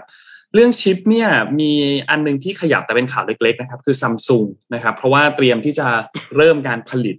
ตัวชิ้นส่วนเซมิคอนดักเตอร์ในโรงงานที่ตั้งอยู่ในเวียดนามแล้วนะครับ เดือนกรกฎาคมปีหน้าเนี่ยก็จะเริ่มต้นกันแล้วนะครับ ก็เป็นโรงงานที่ออกแบบมาเพื่อผลิตชิปอิเล็กทรอนิกส์ที่ใช้เทคโนโลยีความแม่นยำสูง แล้วก็เป็นโรงงานที่ 3 ของซัมซุงในเวียดนามด้วยต่อจากโรงงานเครื่องใช้ไฟฟ้า แล้วก็สมาร์ทโฟน โรงงานที่ 3 ก็เป็นโรงงานผลิตชิปนั่นแหละ นะครับ ก็เป็นจุดหนึ่งที่น่าสนใจครับ เพราะว่าเป็นปัญหาทางภูมิรัฐศาสตร์ ระหว่างสหรัฐจีนเนี่ยนะครับ ที่ทำให้สุดท้ายแล้วซัมซุงเองก็เจอปัญหาเหมือนกัน แล้วก็ต้องวางยุทธศาสตร์ในการกระจายฐานการผลิต เพื่อที่จะลดปัญหาเรื่อง supply chain ที่จะเกิดขึ้นในอนาคต ซึ่งจริงๆแล้วไม่ต้องรออนาคตหรอกปัจจุบันนี้ก็เกิดขึ้นมาพอสมควรแล้วนะครับ ก็ การสร้างโรงงานในครั้งนี้เนี่ยมีการลงทุนเงินลงไปเนี่ย920 ล้านดอลลาร์สหรัฐนะครับ แล้วก็วางแผนที่จะสร้างโรงงานผลิตชิปมากเพิ่มขึ้นในรัฐเท็กซัสในสหรัฐอเมริกาด้วยนะครับ ก็ตอนนี้เวียดนามเองเป็นหนึ่งในประเทศที่เป็นประเทศขนาดเล็กที่ดึงดูดบริษัทผู้ผลิตชิปให้เข้ามาตั้งฐานกันพอสมควรเลย นอกจากซัมซุงแล้วเนี่ยก็มี Intel แล้วก็มี Marvell Technology Marvell ที่ไม่ใช่ Marvel หนังนะครับคนละอันกันนะครับ ที่เป็นผู้ผลิตเซมิคอนดักเตอร์นะครับ ก็ เป็นผู้ผลิตรายใหญ่ของโลกเหมือนกัน ก็มีโรงงานอยู่ในเวียดนามเช่นเดียวกันนะครับ แล้วก็คาดการณ์กันว่านะครับว่าในช่วงเนี่ยปี 2020 ถึง 2024 เนี่ยนะครับ การอุตสาหกรรมของเซมิคอนดักเตอร์ในเวียดนามเนี่ยจะเติบโตขึ้นประมาณเกือบเกือบ20%คิดเป็นมูลค่าเงินก็จะประมาณ 6,000 ล้านดอลลาร์สหรัฐนะครับ ซึ่งก็เป็นอันหนึงที่น่าสนใจมาก ส่วนอีกเรื่องหนึ่งที่พี่โทมัสเมนชั่นขึ้นมาเมื่อกี้คือที่อิสราเอลนะครับ คือเมื่อวันที่ 5 สิงหาคมที่ผ่านมาเนี่ยมีการส่งเครื่องบินรบไปโจมตีที่บริเวณฉนวนกาซานะครับก็ทำให้มีผู้เสียชีวิต 10 คนนะครับซึ่งก็รวมถึงผู้บัญชาการของกลุ่มติดอาวุธยิฮาดอิสลามด้วยนะครับ แล้วก็มีคนที่อายุน้อยที่สุดเนี่ยเป็นเพียงเด็กหญิงอายุห้าขวบเท่านั้น นะครับตัวเลขผู้บาดเจ็บเนี่ยอยู่ที่ 55 ราย แล้วก็ทั้งหมดถูกนำตัวส่งไปที่โรงพยาบาลเรียบร้อยแล้วนะครับนายกรัฐมนตรีของอิสราเอลเนี่ยก็บอกว่าปฏิบัติการครั้งนี้เนี่ยมีขึ้นเนื่องจากว่าอิสราเอลเนี่ยเผชิญกับภัยคุกคามเร่งด่วนจากกลุ่มยิฮาดอิสลามปาเลสไตน์หรือว่า PIJ นะครับหลังจากการจับกลุ่มสมาชิกรายหนึ่งได้เมื่อช่วงต้นสัปดาห์ที่ผ่านมานะครับก็นำไปสู่การโจมตีที่เกิดขึ้นในครั้งนี้นะครับในแถลงการเนี่ยก็มีบอกว่าอิสราเอลเนี่ยปฏิบัติการปราบปรามผู้ก่อการร้ายอย่างแม่นยำเพื่อต่อต้าน ภัยคุกคามอย่างเร่งด่วน แล้วก็ให้ความสัญญาว่าจะทำทุกวิถีทางเพื่อปกป้องประชาชนนะครับ ความขัดแย้งตอนนี้ยังคงรุนแรงอยู่เช่นเดียวยังรุนแรงมากในพื้นที่บริเวณตรงนั้นนะครับทางด้านกลุ่มฮามาสซึ่งเป็นกลุ่มติดอาวุธของปาเลสไตน์เนี่ยที่ปกครองอยู่ในพื้นที่บริเวณฉนวนกาซาเนี่ยก็บอกว่ากลุ่มติดอาวุธก็จะรวมกันเป็นหนึ่งในศึกการต่อสู้ครั้งนี้ และจะไม่นิ่งเฉยต่อการถูกโจมตีในครั้งนี้แน่นอนนะครับ ก็ดูแล้วเนี่ยนะครับ การเจรจาไกล่เกลี่ยเนี่ยดูเหมือนว่าจะไม่ค่อยเป็นผลเท่าไหร่นะครับกาซีฮามัดครับคนนี้เป็นเจ้าหน้าที่อาวุโสของกลุ่มฮามาสเนี่ยก็บอกว่า เขาคิดว่ากลุ่มอิสราเอลเนี่ยทางด้านอิสราเอลเนี่ยไม่ไม่ไม่สนใจการไกล่เกลี่ยนะครับ และที่สำคัญคือไม่มีพื้นที่สำหรับการไกล่เกลี่ยด้วยนะครับ ไม่มีพื้นที่สำหรับการเจรจาซีดไฟไม่มีพื้นที่สำหรับการเจรจาเพื่อสันติ แล้วก็ประชาชนของเรายังรอให้กลุ่มต่อต้านปาเลสไตน์เนี่ยตัดสินใจแล้วก็ตอบโต้อยู่นะครับ เพราะฉะนั้น น่าเป็นห่วงมากครับสำหรับพื้นที่บริเวณฉนวนกาซาสำหรับอิสราเอลในพื้นที่ตรงนี้เนี่ยก็ก็ก็น่าเป็นห่วง ตอนนี้ทั้งโลกน่าเป็นห่วงหมดเลยครับ ยังไม่มีจุดไหนที่ดูแล้วน่าจะเบาใจได้เลยครับ เออ เออมนุษย์เรานี่แปลกนะพี่ปิ๊กเราเรามีภาษานะเรามีวัฒนธรรม เรามีศาสนานะเรามีวิทยาศาสตร์ เรามีอะไรเยอะแยะเลย เออแต่ทำไมเราถึงไม่สามารถ เอาไปใช้ในทางที่ไม่ค่อยถูกอะใช่ทำไมเราสามารถไม่สามารถคุยกันได้ เวลาที่มันมีความขัดแย้ง ความขัดแย้งใหญ่ๆนะทำไมเรา landing แบบไม่มีสงครามได้แปลกแปลกมาก จริงครับ จริงครับ พาไปเรื่องแบบคลายเครียดกันบ้าง เมื่อวานนี้เราไปปลูกต้นไม้มาครับ มา recap ให้ฟังว่าเมื่อวานนี้เนี่ยเป็นยังไงบ้างนะครับ ก็คิดว่าเมื่อวานนี้น่าจะมีหลาย ๆ ท่านนะครับ ในคอมเมนต์ที่ได้ไปปลูกต้นไม้ที่ส่วนหลวงรอเก้านะครับ ก็บรรยากาศสนุกสนานครับ เมื่อวานนี้ก็ชิลๆสบายๆทุกคนก็ขยันขันแข็งครับ ตื่นเช้ากันมานะครับก็ใครไปบ้างคอมเมนต์กันมาบอกหน่อยนะครับเมื่อวานนี้เนี่ยคือในพื้นที่ของสวนรอเก้าเนี่ยก็ต้องบอกว่ามีทางด้านของเจ้าหน้าที่เนี่ยเขาเตรียมพื้นที่ไว้ให้ค่อนข้างโอเคเลย ก็มีการจัดไว้ให้ว่าต้นไม้เนี่ยจะลงต่างๆ ตรงไหนนะครับแล้วทางมิชชั่นเนี่ยก็ได้มีการเอาต้นกล้าไปมอบให้กับทางด้านของเจ้าหน้าที่นะครับแล้วก็ไปร่วมปลูกต้นไม้กันพื้นที่บริเวณตรงนั้นด้วยนะครับ ก็ยังไงนุขอบคุณทุกท่านมากๆเพราะที่มากันเมื่อวานนี้ส่งแล้วทั้งมาเป็น เป็นตัวเป็นตนเลย ทั้งส่งใจมาร่วมปลูกนะครับ ก็ช่วยกันเพิ่มพื้นที่สีเขียวให้กับกรุงเทพมหานครนะครับ เมื่อวานนี้เนี่ยต้องบอกว่าคือนนท์อะไม่ได้ไปปลูกต้นไม้อย่างนี้นานมากแล้วแล้วก็ก็พอไปปลูกก็ก็สนุกดี แต่คือด้วยความที่เจ้าหน้าที่เขาเตรียมพื้นที่ไว้ให้ค่อนข้างดีด้วยเขาขุดหลุมนำร่องไว้ให้ประมาณหนึ่งเลยคือเราต้องไปขุดอีกนิดนึงแหละแต่ว่าไม่ต้องเยอะมากแล้วเนี่ยนะครับ แล้วก็มีดินมีน้ำมีอะไรให้ มีของกินให้ ก็ สนุกสนานครับปลูกต้นไม้เมื่อวานนี้ แล้วก็อย่าลืมว่ายังมีกิจกรรมกันอีกวันหนึ่งนะครับ วันที่ 21 สิงหาคมนะครับ บริเวณบึงหนองบอนนะครับ ก็อยู่ใกล้ๆกันนั่นแหละ อยู่ข้างๆกันกับสวนหลวงรอเก้าเลยห่างกันนิดเดียวนะครับ ก็ทีมงานแจ้งมาว่าทีมงานไปเซอร์เวยพื้นที่ตรงนั้นมาแล้ว แล้วก็อากาศดีมากตรงแถวๆนั้นนะครับ แล้วก็มีมีเอาภาพบรรยากาศมาให้ดูกันด้วยนะครับ ก็ใครที่จะไปกันวันที่ 21 สิงหาคมเนี่ยก็ ตรียมตัวเตรียมพร้อมกันได้เลยนะครับ คิดว่าน่าจะสนุกสนานกับการปลูกต้นไม้กันเหมือนกันนะครับ วันที่21นนไม่ได้ไปพี่ๆไปกันไหมครับ วันที่21พอดีนนติดไปต่างจังหวัดพอดี อ่า พี่ปิ๊กไปอยู่ครับเนี่ยพี่ยังพี่ยังไม่ชัวร์ครับ แต่ถ้าไปได้เดี๋ยวเจอกันนะครับ ทุกท่านก็ให้ไปกันเยอะๆครับ ครับ ก็ลองดูครับที่ที่มึงบึงหนองไม่ให้มึงขอโทษ บึงหนองบอนเนี่ยเขามีกิจกรรมให้ทำด้วยนะ อ่า อ่า เพราะฉะนั้นคือ เที่ยวต่อได้เลยครับปลูกต้นไม้กับทำ mission เสร็จก็ทำกิจกรรมนั้นต่อได้เลยเขามีอะไรนะกีฬาทางน้ำให้เล่นครับ ที่พี่แบบไปเล่นเป็นพี่ก็เรียกไม่เป็นอนนท์ที่ไปยืนบนบอร์ดแล้วก็เขาก็ลากเราไปอะพวกนั้นโอ้มีเยอะที่สวนกีฬาสวนกีฬาทางน้ำบึงบอลกิจกรรมเยอะครับ ครับ ก็เตรียมชุดไปเปลี่ยนเตรียมเล่นอะไรเที่ยวต่อได้เลย ถือว่าเป็นเป็นหนึ่งกิจกรรม เป็นหนึ่งวันที่จะทำกิจกรรมเอาดอกแล้วกัน ครับสนุกสนุกสนานกันไปเมื่อวานนี้ อืมครับ อ่าเดี๋ยวพาไปดูข่าวบ้างวันนี้อ่มีข่าวมาฝากบางอันน่าสนใจไปดูตัวเลข job report ที่สหรัฐอเมริกาดีกว่านะครับ เป็นตัวเลขเศรษฐกิจที่น่าสนใจแล้วคิดว่าเราเราดูแล้วมันจะส่งสัญญาณอะไรกับเราได้หลาย ๆ อย่างนะครับ เดือนกรกฎาคมที่ผ่านไปเนี่ยทางเขาเรียกว่าหน่วยงานเหมือนกับ อ่าที่ดูแลเรื่องของการจ้างงานกระทรวงแรงงานของทางสหรัฐเนี่ยนะครับ ก็รายงานตัวเลขการจ้างงานเพิ่มการจ้างงานใหม่นะครับ เฉพาะในเดือนกรกฎาคมอีกห้าแสนสองหมื่นแปดพันตำแหน่งงานนะครับ ซึ่งเป็นจำนวนที่สูงกว่าค่าเฉลี่ยถึงสองเท่านะครับ เพราะค่าเฉลี่ยเนี่ย payroll อยู่ที่ประมาณสองแสนห้าหมื่น job เท่านั้นเองนะครับ โดย ตัวเลขอย่างที่เห็นเนี่ยห้าแสนสองหมื่นแปดพันเนี่ย เป็น เขาจะนับว่าเป็น nonfarm นะครับ ก็คือตัวเลขการจ้างงานที่อยู่ในภาคเศรษฐกิจที่ไม่ใช่เกษตรกรครับทั้งสิ้นนะครับ แล้วก็มาจากทุกๆหน่วยงานเลยนะครับ มาจากที่ทุกๆ sector เลยอย่างเช่นนะครับ อ่าภาค ผมให้ให้ให้ฟังเป็นกลุ่มๆเลยนะ อย่างกลุ่ม leisure and hospitality คือกลุ่มโรงแรมและการอ่านพักผ่อนนะครับ จ้างงานเพิ่ม 96,000ตำแหน่ง กลุ่มร้านอาหารและบาร์เนี่ย 74,000ตำแหน่งนะครับ แล้วก็กลุ่มของ professional business service ก็คือกลุ่มธุรกิจทั่วไปเนี่ยก็คือ 89,000ตำแหน่ง กลุ่ม healthcare 70,000ตำแหน่ง แล้วก็หน่วยของหน่วยงานรัฐบาลอีก 57,000ตำแหน่งนะครับ ซึ่งค่าเฉลี่ยการจ้างงานพวกนี้เนี่ยทำให้ตัวเลข unemployment rate หรืออัตราการว่างงานเนี่ยตกลงเหลือแค่ 3.5เปอร์เซ็นตนะครับ ซึ่งคาดการณ์ไว้ที่ 3.6 ก็แปลว่าดีกว่าที่คาด 0.1เปอร์เซ็นตนะครับ ซึ่ง 3.5เปอร์เซ็นนี้เป็นตัวเลขที่ดีอ่าที่สุดในรอบของ 50 ปีอืมปีก่อนที่เป็นช่วงอืมเทอร์นิมินะครับปกติการจ้างงานการว่างงานสถานการณ์อยู่ประมาณเนี้ยครับ 3.5 3.7 ถ้าตัวเลขนี้เนี่ยลงมาถึงตอนนั้นแล้วนะ แปลว่าเศรษฐกิจอเมริกาอาจจะกำลังฟื้นนะนะครับ แล้วก็แน่นอนว่าจากราคาน้ำมันที่ลดลงในช่วงสองสัปดาห์ที่ผ่านมา ก็มีผลสำคัญในการที่ทำให้เกิดการจ้างงานมากขึ้น เพราะว่าเมื่อต้นทุนเนี่ยของของค่าพลังงานมันถูกลงเนี่ย ธุรกิจก็มีเงิน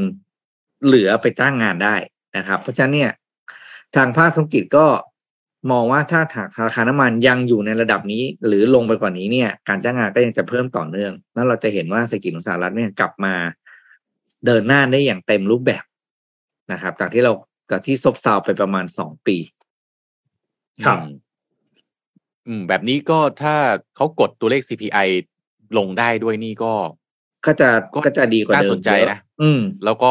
เอ่อดอกเบี้ยหวังว่าถ้าไม่ขึ้นแบบหนึ่งเปอร์เซ็นคือสุดท้ายสิ้นปีไม่ใช่สามสามจุดห้าอะไรที่เขาว่าเนี่ย ก็มีโอกาสที่ผมคือสหรัฐอเมริกาก็ส่วนนะครับผมสนบ้านเรามากกว่าเนี่ยคืออมเออ มันจะทำให้บ้านเรานี่อย่างน้อย เราก็ไม่ต้องขึ้นดอกเบี้ยแข่งไหม แล้วก็ทำให้ค่าเงินเราก็ไม่ต้องอ่อนสไลด์ไปไกลหรือเปล่านี่ ก็เออถ้ามันได้ก็ดีนะครับถ้ามันได้ก็ดี เพราะว่ามันโหธุรธุรกิจบ้านภาคธุรกิจบ้านเราก็หนักนะฮะครับตอนนี้นี่ถ้าพูดถึงบ้านเรานะพี่ปิ๊กนนท์มันช่วงนี้ไฟไหม้มันบ่อยมากเลยนะบ่อยมากอืมเมื่อวานนี้เมื่เมื่ออวานวานนี้สายๆก็มี อ่า เออ เมื่อวานก็มีที่เนี่ยนะฮะอาคาร Energy Complex นะครับครับถ้าใครขับรถอยู่บนทางด่วนนี่จะเห็นเลยนะครับ ไฟเนี่ยไหม้ที่บริเวณอาคาร Energy Complex อาคาร A นะครับ ที่ชั้น 33 แต่ว่าควบคุมเพลิงได้ภายใน 15 นาที ไม่มีคนบาดเจ็บแล้วก็หรือเสียชีวิตนะครับ ทางกรรมการผู้จัดการของ Enco เนี่ยตึกนี้เขาชื่อ Enco เนี่ยนะครับ แจ้งให้สอบสวนหาสาเหตุ แล้วก็เดี๋ยวถ้าหาสาเหตุได้ก็จะแจ้งให้ทราบต่อไปนะครับ ก็เมื่อวันนี้ดูภาพแล้วก็น่าตกใจนะอุ้ยไฟไหม้อีกแล้วเหรอเพราะว่าเมื่อเอ่ออาทิตย์ที่แล้วเนี่ยก็มี Mountain Bee ตามข่าวไหมฮะ น่ากลัวมากสถนบันเทิงที่สัตหีบน่ากลัวมากอืมโอ้โหแล้วตอนนี้ดูเหมือนจะเป็นการแบบโยนกันไปโยนกันมาอยู่ด้วยครับ อืม ภาพค่อนข้างน่ากลัวมาก แต่ว่าเจ้าของเขาก็ไปไป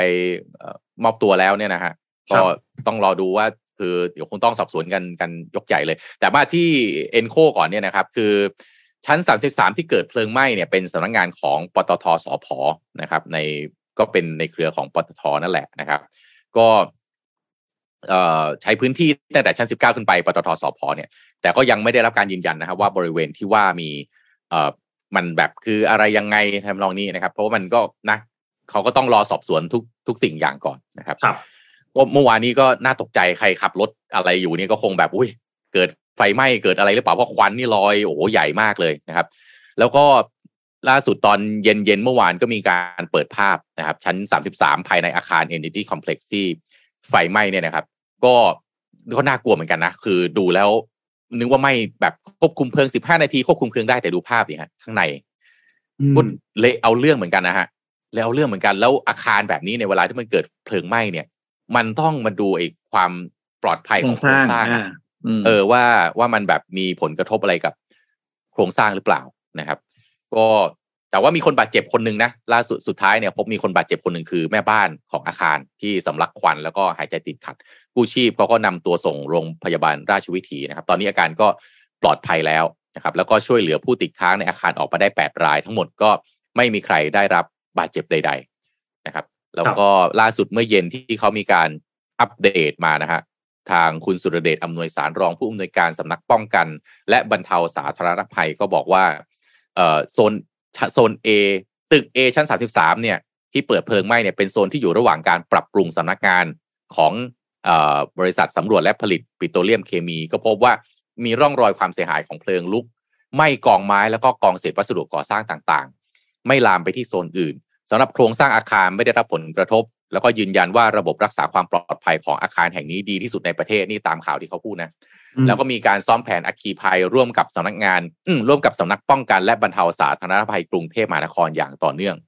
ส่วนระบบดับไฟอัตโนมัติของอาคารไม่ทำงาน เนื่องจากความร้อนยังไม่ถึงระดับนะฮะส่วนสาเหตุของเพลิงไหม้ยังอยู่ระหว่างตรวจสอบจากผู้เชี่ยวชาญนะครับอะนี่ก็เป็นไฟไหม้อีกแล้วนะครับก็ครับนี่คิดว่าเรื่องของ safety เรื่องความปลอดภัยนี่คงเป็นแบบ ต้องเป็นประเด็นใหญ่มาก ๆ ที่คนไทยเราเมื่อก่อนนะพี่ปิ๊กนะอืม ก่อนเราเรื่อง safety เราเป็นโอ้เรามาตรฐานเรื่องนี้ไม่ค่อยดีอะพูดกันตรงๆอะเนาะเรียกว่าอ่าเรียกว่าหลังนี้ผมว่ามีแต่ไม่สนใจ มันจะมีอ่าสองแบบเลยนะ มีแต่เราไม่ค่อยสนใจการที่เขาซ้อมหนีไปแล้วก็แบบอ่าเดินลงขอไปทีแถมจะบ่นบ่นรำคาญเขาด้วย เวลาเขามาซ้อมอะกับใช่ที่ไม่ได้มาตรฐานเลย ก็มีและเยอะด้วยอืมเพราะว่าส่วนมากเป็นอาคารเก่าแล้วก็ไม่ได้วางโครงสร้างไว้ใช่ไหมก็นะ จริงครับพี่ทำแบบง่ายๆอะส่วนใหญ่อืมทำกันนะแบบง่ายเออขอไปทีอะให้เจ้าหน้าที่ตรวจผ่านอะทำแค่พอตรวจผ่าน ซึ่งจริงแล้วเรื่อง safety เนี่ยวิธีคิดที่ถูกต้องคือทำเกินมาตรฐานไว้ก่อนเนาะๆอืม ใช่เลยถูกต้องอืมากมจริงครับ ผมนี่ก็เป็นอีกคนหนึ่งนะเวลาเขาซ้อมหนีไฟลำคาญลงมาโคตรเมื่อก่อนนะเราแบบโว้ยแม่งซ้อมอะไรว่าจะทำงานอะไรอย่างงี้ใช่ไหมเออหลังๆก็พอดีไม่ได้ไม่ได้ทำงานในอาคารแล้วก็เลยไม่ค่อยมีโอกาสซ้อมเท่าไหร่หรือเอาง่ายๆคุณโทมัสคอนโดเนี่ยคอนโดเขามีต้องซ้อมหนีไฟประจำปีนะ อืม เป็นกฎเป็นกฎหมายวันซ้อมอยู่แล้ววันซ้อมก็ไม่คุณอยู่โทมัสกันคุณโทมัสเคยเห็นไหมเวลาเขาซ้อมมีคนมาอยู่กี่คน น้อยมากก็ว่าวันซ้อมน้ก็อยมากไปเที่ยวน้อยมากดีกว่า แล้วพอเวลาเกิดเหตุการณ์นะ ก็ไปบอกเขาว่าเนี่ย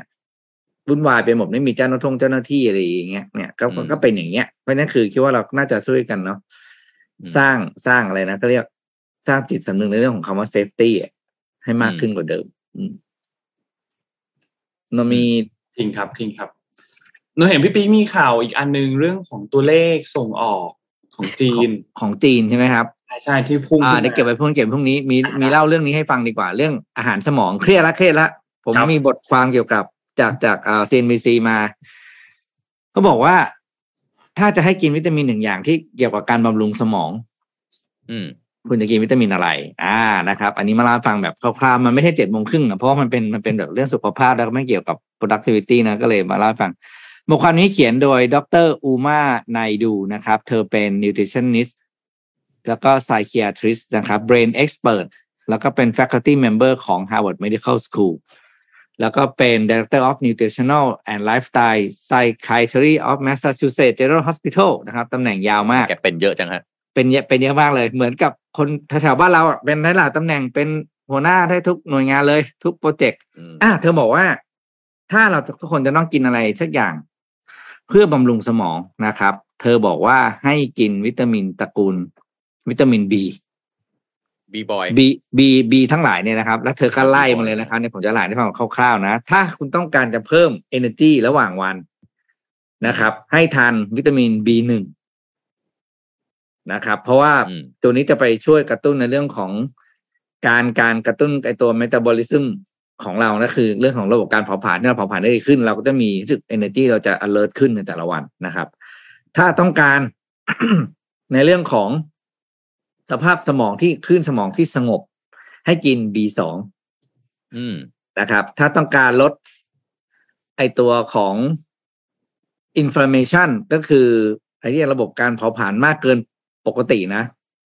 ให้กิน B สามอืม แต่ถ้าต้องการ กินอาหารเสริมที่เขาเรียกว่าเสริมแล้วก็ดูแลระบบสมอง brain health โดยองค์รวมให้กิน B ห้าอืมนะครับ ถ้าต้องการต่อสู้กับเชื้อโรคผิดปกติที่เข้ามาในตัวให้กิน B หก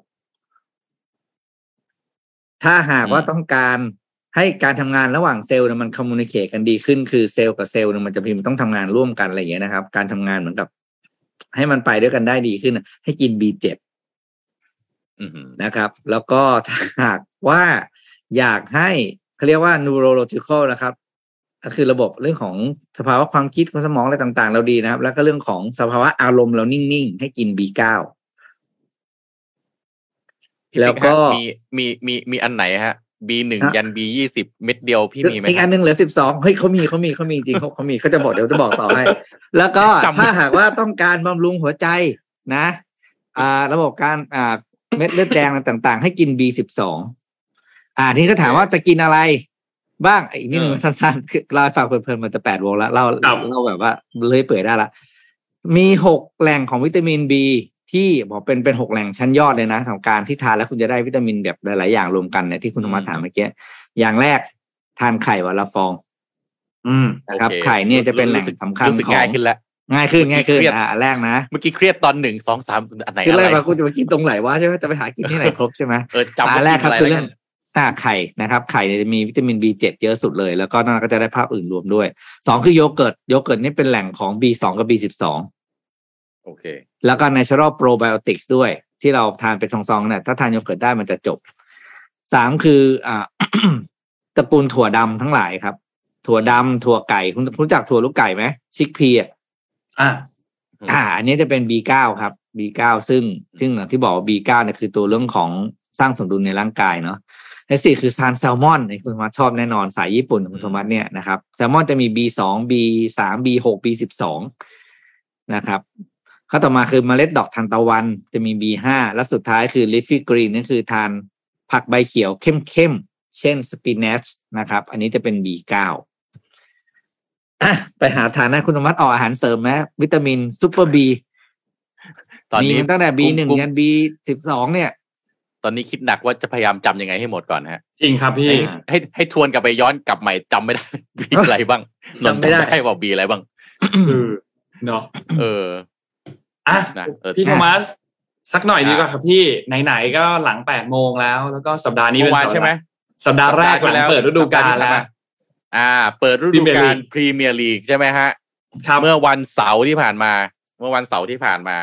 นะฮะเขาก็ kick off กันแล้วพรีเมียร์ลีกซึ่งเป็นลีกฟุตบอลที่มีมูลค่าสูงที่สุดในโลก ปีนี้ก็ลงทุนกันมหาศาลมาก น่าจับตาคือน่าสนใจตรงนี้ว่า ปีนี้น่าจะเป็นปีแรกนะนนท์ที่มาเตะกันแบบว่าเต็มสนาม เพราะว่าปีที่แล้วนี่ก็ยังแบบครึ่งครึ่งๆกลางๆนะกัดกันหน่อยเปิดปิดปิดๆ ปีนี้คือเข้ามาดูได้เต็มสนามไม่ต้องใส่แมสเชียร์กันได้คือเหมือนทุกอย่างกลับมาเป็นไม่มีการปติแล้วยั้งครับ อ่า ปกติไปดูกันหน่แล้อวยพูดง่ายๆปกติแล้วเออเอาเป็นเอาเราพูดคุยกันเป็นบางคู่อะให้นนท์ก่อนฮะ เป็นไงฮะ ก็คอนแทมฮอสเปอร์ของนนท์ฮะ เป็นไงฮะ ก็คือไม่อยากจะโม้ครับ แม้ว่าจะผ่านเป็นนัดเดียว แต่ก็จ่าฝูงครับโอ้โหเออเขาเล่นดีเขาเล่นดีฮะเล่นดีเล่นดีสเปอร์เมื่อวานเออเพราะว่าเมื่อวานรู้สึก เมื่อวันเสาร์ใช่ไหมเตะเมื่อวันเสาร์นะวันฮะเสาร์ก็ครับชนะไปสี่สี่ต่อหนึ่งสี่ต่อหนึ่งสเปอร์แข่งกับเซาท์แฮมป์ตันโดนก่อนด้วยครับพี่โทมัสสิบนาทีโดนอ่าโดนก่อนเซาท์แฮมป์ตันยิงไปก่อนครับเจมส์วาร์ดพราวส์ครับโดนไปก่อนน้องก็คิดว่าเรียบร้อยแล้วกะกะจะปิดจอแล้วนึกว่าเฮ้ยไม่น่ารอดแล้วสเปอร์เนี่ยสเปอร์เนี่ยอยากคุยในเชิงของการบริหารนนท์นะฮะอืมเพราะว่าก่อนก่อนหน้านี้เนี่ยก็เปลี่ยนกุนซือมามามาหลายคนเนาะสุดท้ายก็ต้องมาเอาอันโตนิโอคอนเต้ครับซึ่ง บอร์ดบริหารเนี่ย คิดว่าคอนเต้เนี่ยต้องบอกอย่างนี้ฮะคุณผู้ฟังครับคือคอนเต้เนี่ยมีลักษณะของความเป็นเผด็จการนิดๆนะฮะคือเฮี้ยบอะเป็นกุนซือแบบเฮี้ยบอะสั่งต้องตามนี้นะแล้วก็ให้นักเตะต้องวิ่งต้องซ้อมซ้อมหนักๆอะไรอย่างเงี้ยไอ้บอร์ดบริหารเขาก็ไม่มั่นใจนะเข้ามาแล้วมันจะไปกับทีมได้หรือเปล่า แต่สุดท้ายมันหาใครไม่ได้เนาะเพราะว่าในฤดูกาลที่แล้วเนี่ยไปเอาไปเอาอดีตกุนซือวูล์ฟมาแล้วก็นูไม่รโน่อดอะนูโน่เอสปาริโต Nuno ซานโตครับไม่ ไม่รอดสุดท้ายไม่รอดต้องหันกลับไปเซ็นกับคอนเต้มา เอาไปเอามานี่ผลงานดีมากนะ และนี่เปิดฤดูกาลมาก็โอ้โหทำงานใช้ได้เลย ที่สำคัญตัวที่ซื้อเข้ามาที่ดีแบบ คือไม่ใช่ big name นะ แต่เล่นดีมาก เช่นคูลูเซฟสกี้เนี่ย โอ้โหโอ้โหใช่ตัวนี้มาเนี่ยดูมาตั้งแต่ฤดูกาลที่แล้ว แล้วก็ฟอร์มดีมากฮะเนี่ย มาคือผมอยากให้ดูฟุตบอลและดูในเชิงบริหาร เพราะว่าฟุตบอลสมัยนี้มันไม่ใช่นักเตะเล่นบนสนามอย่างเดียวแหละครับ หลังบ้านในเรื่องการบริหารเนี่ยสำคัญมากคือถ้าบริหารไม่ดีนะ ผลงานในสนามมันจะมันจะสะท้อนออกมาเลย